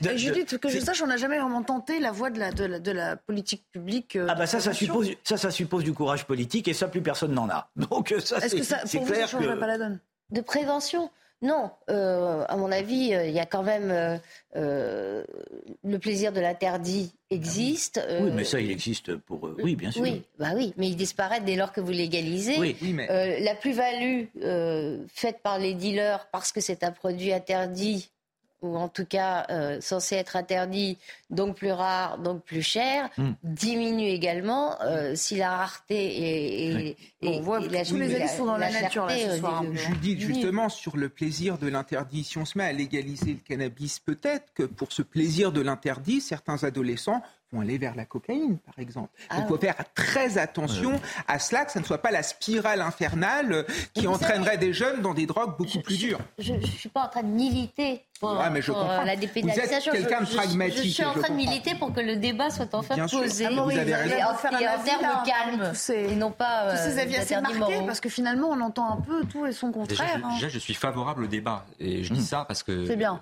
venant de la, journaliste de valeurs actuelles, à droite, il y a beaucoup sur de C'est vrai, c'est vrai. Voilà, c'est que je dis, c'est bien. Déjà, c'est bien d'y être favorable. Mm. Euh, ensuite, sur la dépénalisation, euh, en fait, elle existe de fait déjà en France. Euh, les, petits consommateurs et même les petits trafiquants ne risquent pas grand-chose. Il, y a un véritable laxisme judiciaire, mais surtout par manque de moyens et, de places de prison. Et j'allais dire, si on, décide de franchir une étape supplémentaire dans cette, en mm-hmm. officialisant cette dépénalisation, euh, cela suppose un appareil, j'allais dire, euh, policier et judiciaire répressif impitoyable, comme il est aux États-Unis, et on ne l'a pas. et en plus, les premiers qui euh, politiquement défendent la dépénalisation en France, on les trouve d'abord chez les écolos et à l'extrême gauche, et ce sont les premiers qui sont les plus laxistes à tous les étages mm. en matière sécurité. Et ce sont ceux-là qui disent que la police tue. Absolument. Euh, j'aimerais juste vous soumettre, il nous reste quelques minutes. Euh, vous savez, Carl Olive, le député euh, Carl Olive, qui signe une tribune dans le JDD. Oh là là, ça a fait des ordres. il s'est fait reprendre aussi sec par, par la Macronie. Écoutons mm. la, la, réaction, si vous voulez bien, de, de Clément Beaune à ce sujet. Je me suis exprimé régulièrement et je continuerai à le faire euh, à ce stade sur les antennes que vous évoquez, sur euh, Europe 1 ou sur CNews. Euh, je suis pas d'accord avec. pas la même chose. Pardon, je suis pas d'accord avec tout ce qui s'y exprime. Bon, mais justement, il peut y avoir des opinions différentes. Je crois que c'est pas tout à fait pareil que de racheter un média qui a une image, une histoire, un ADN politique contre toute une rédaction et de vouloir, on va le voir, mais les premiers numéros le montrent plutôt, imposer une ligne politique extrêmement orienté. Qu'un média est une ligne éditoriale et qu'on l'aime ou qu'on ne l'aime pas, ça c'est la démocratie et le pluralisme, je le respecte infiniment. Ensuite, qu'on choisisse de s'y exprimer dans ce contexte-là, à ce moment-là, j'ai dit mon choix à moi, qui était de ne pas le faire aujourd'hui. Regardons aussi la réaction euh, assez euh, virulente euh, de Sylvain Maillard, qui dit J'ai été informé par un député de mon groupe des échanges avaient eu lieu avec le JDD. Cette participation n'engage en aucun cas les députés Renaissance. Je réunirai le bureau du groupe à la rentrée pour donner suite. En gros, comprendre, il y aura des sanctions. Ça vous choque? Non, ça me fait rire. Ça, ah vous fait sourire. Euh, il y a déjà eu le cas avec euh, la nouvelle ministre de la Ville il y a quelques jours, hein, qui avait accordé sa première euh, interview. absolument, et qui était, qui venait souvent sur, sur notre antenne. Votre antenne. D'ailleurs, non, c'est totalement ridicule. De toute façon, un journal n'a pas à assumer, à assurer le pluralisme des opinions. Un journal d'opinion fait euh, strictement ce qu'il veut dans le respect de la légalité. En revanche, un média public comme celui sur lequel euh, Clément Beaune s'est exprimé, lui a un devoir de pluralisme et de respect de la diversité des opinions qu'il ne respecte à peu près jamais s'agissant du service public de l'audiovisuel. Alors que euh, les députés macronistes, qui sont censés être en majorité relative certes, mais en majorité tout de même, s'occupe d'abord de faire respecter le pluralisme dans l'audiovisuel public. Et puis tout ça est quand même une mascarade, puisque Carl Olive euh, est un proche euh, d'Emmanuel Macron. Oui, par ailleurs. Et que Madame euh, que vous citiez, la, Sabrina. voilà. Est, est, également. J'ai oublié son nom. voilà, est également une proche d'Emmanuel Macron. Quant à Emmanuel Macron, lui-même, vous lui aviez ouvert vos pages à valeurs actuelles, dans lesquelles il s'est très largement euh, euh, exprimé. Alors Clément Beaune trouve bon de nous jouer la Vierge effarouchée. Évidemment, nous n'y croyons pas une seule seconde. Enfin, en tous les cas, pas moi. Je ne suis pas la dupe de Clément Beaune. Amaury Brelet, pour, euh, pour une réaction. Ces, consignes sont, sont, totalement ridicules. On a l'impression qu'ils font un concours avec Jean-Luc Mélenchon et LFI qui a imposé son, son diktat vertical au parti. Et ils font pareil, hein, finalement.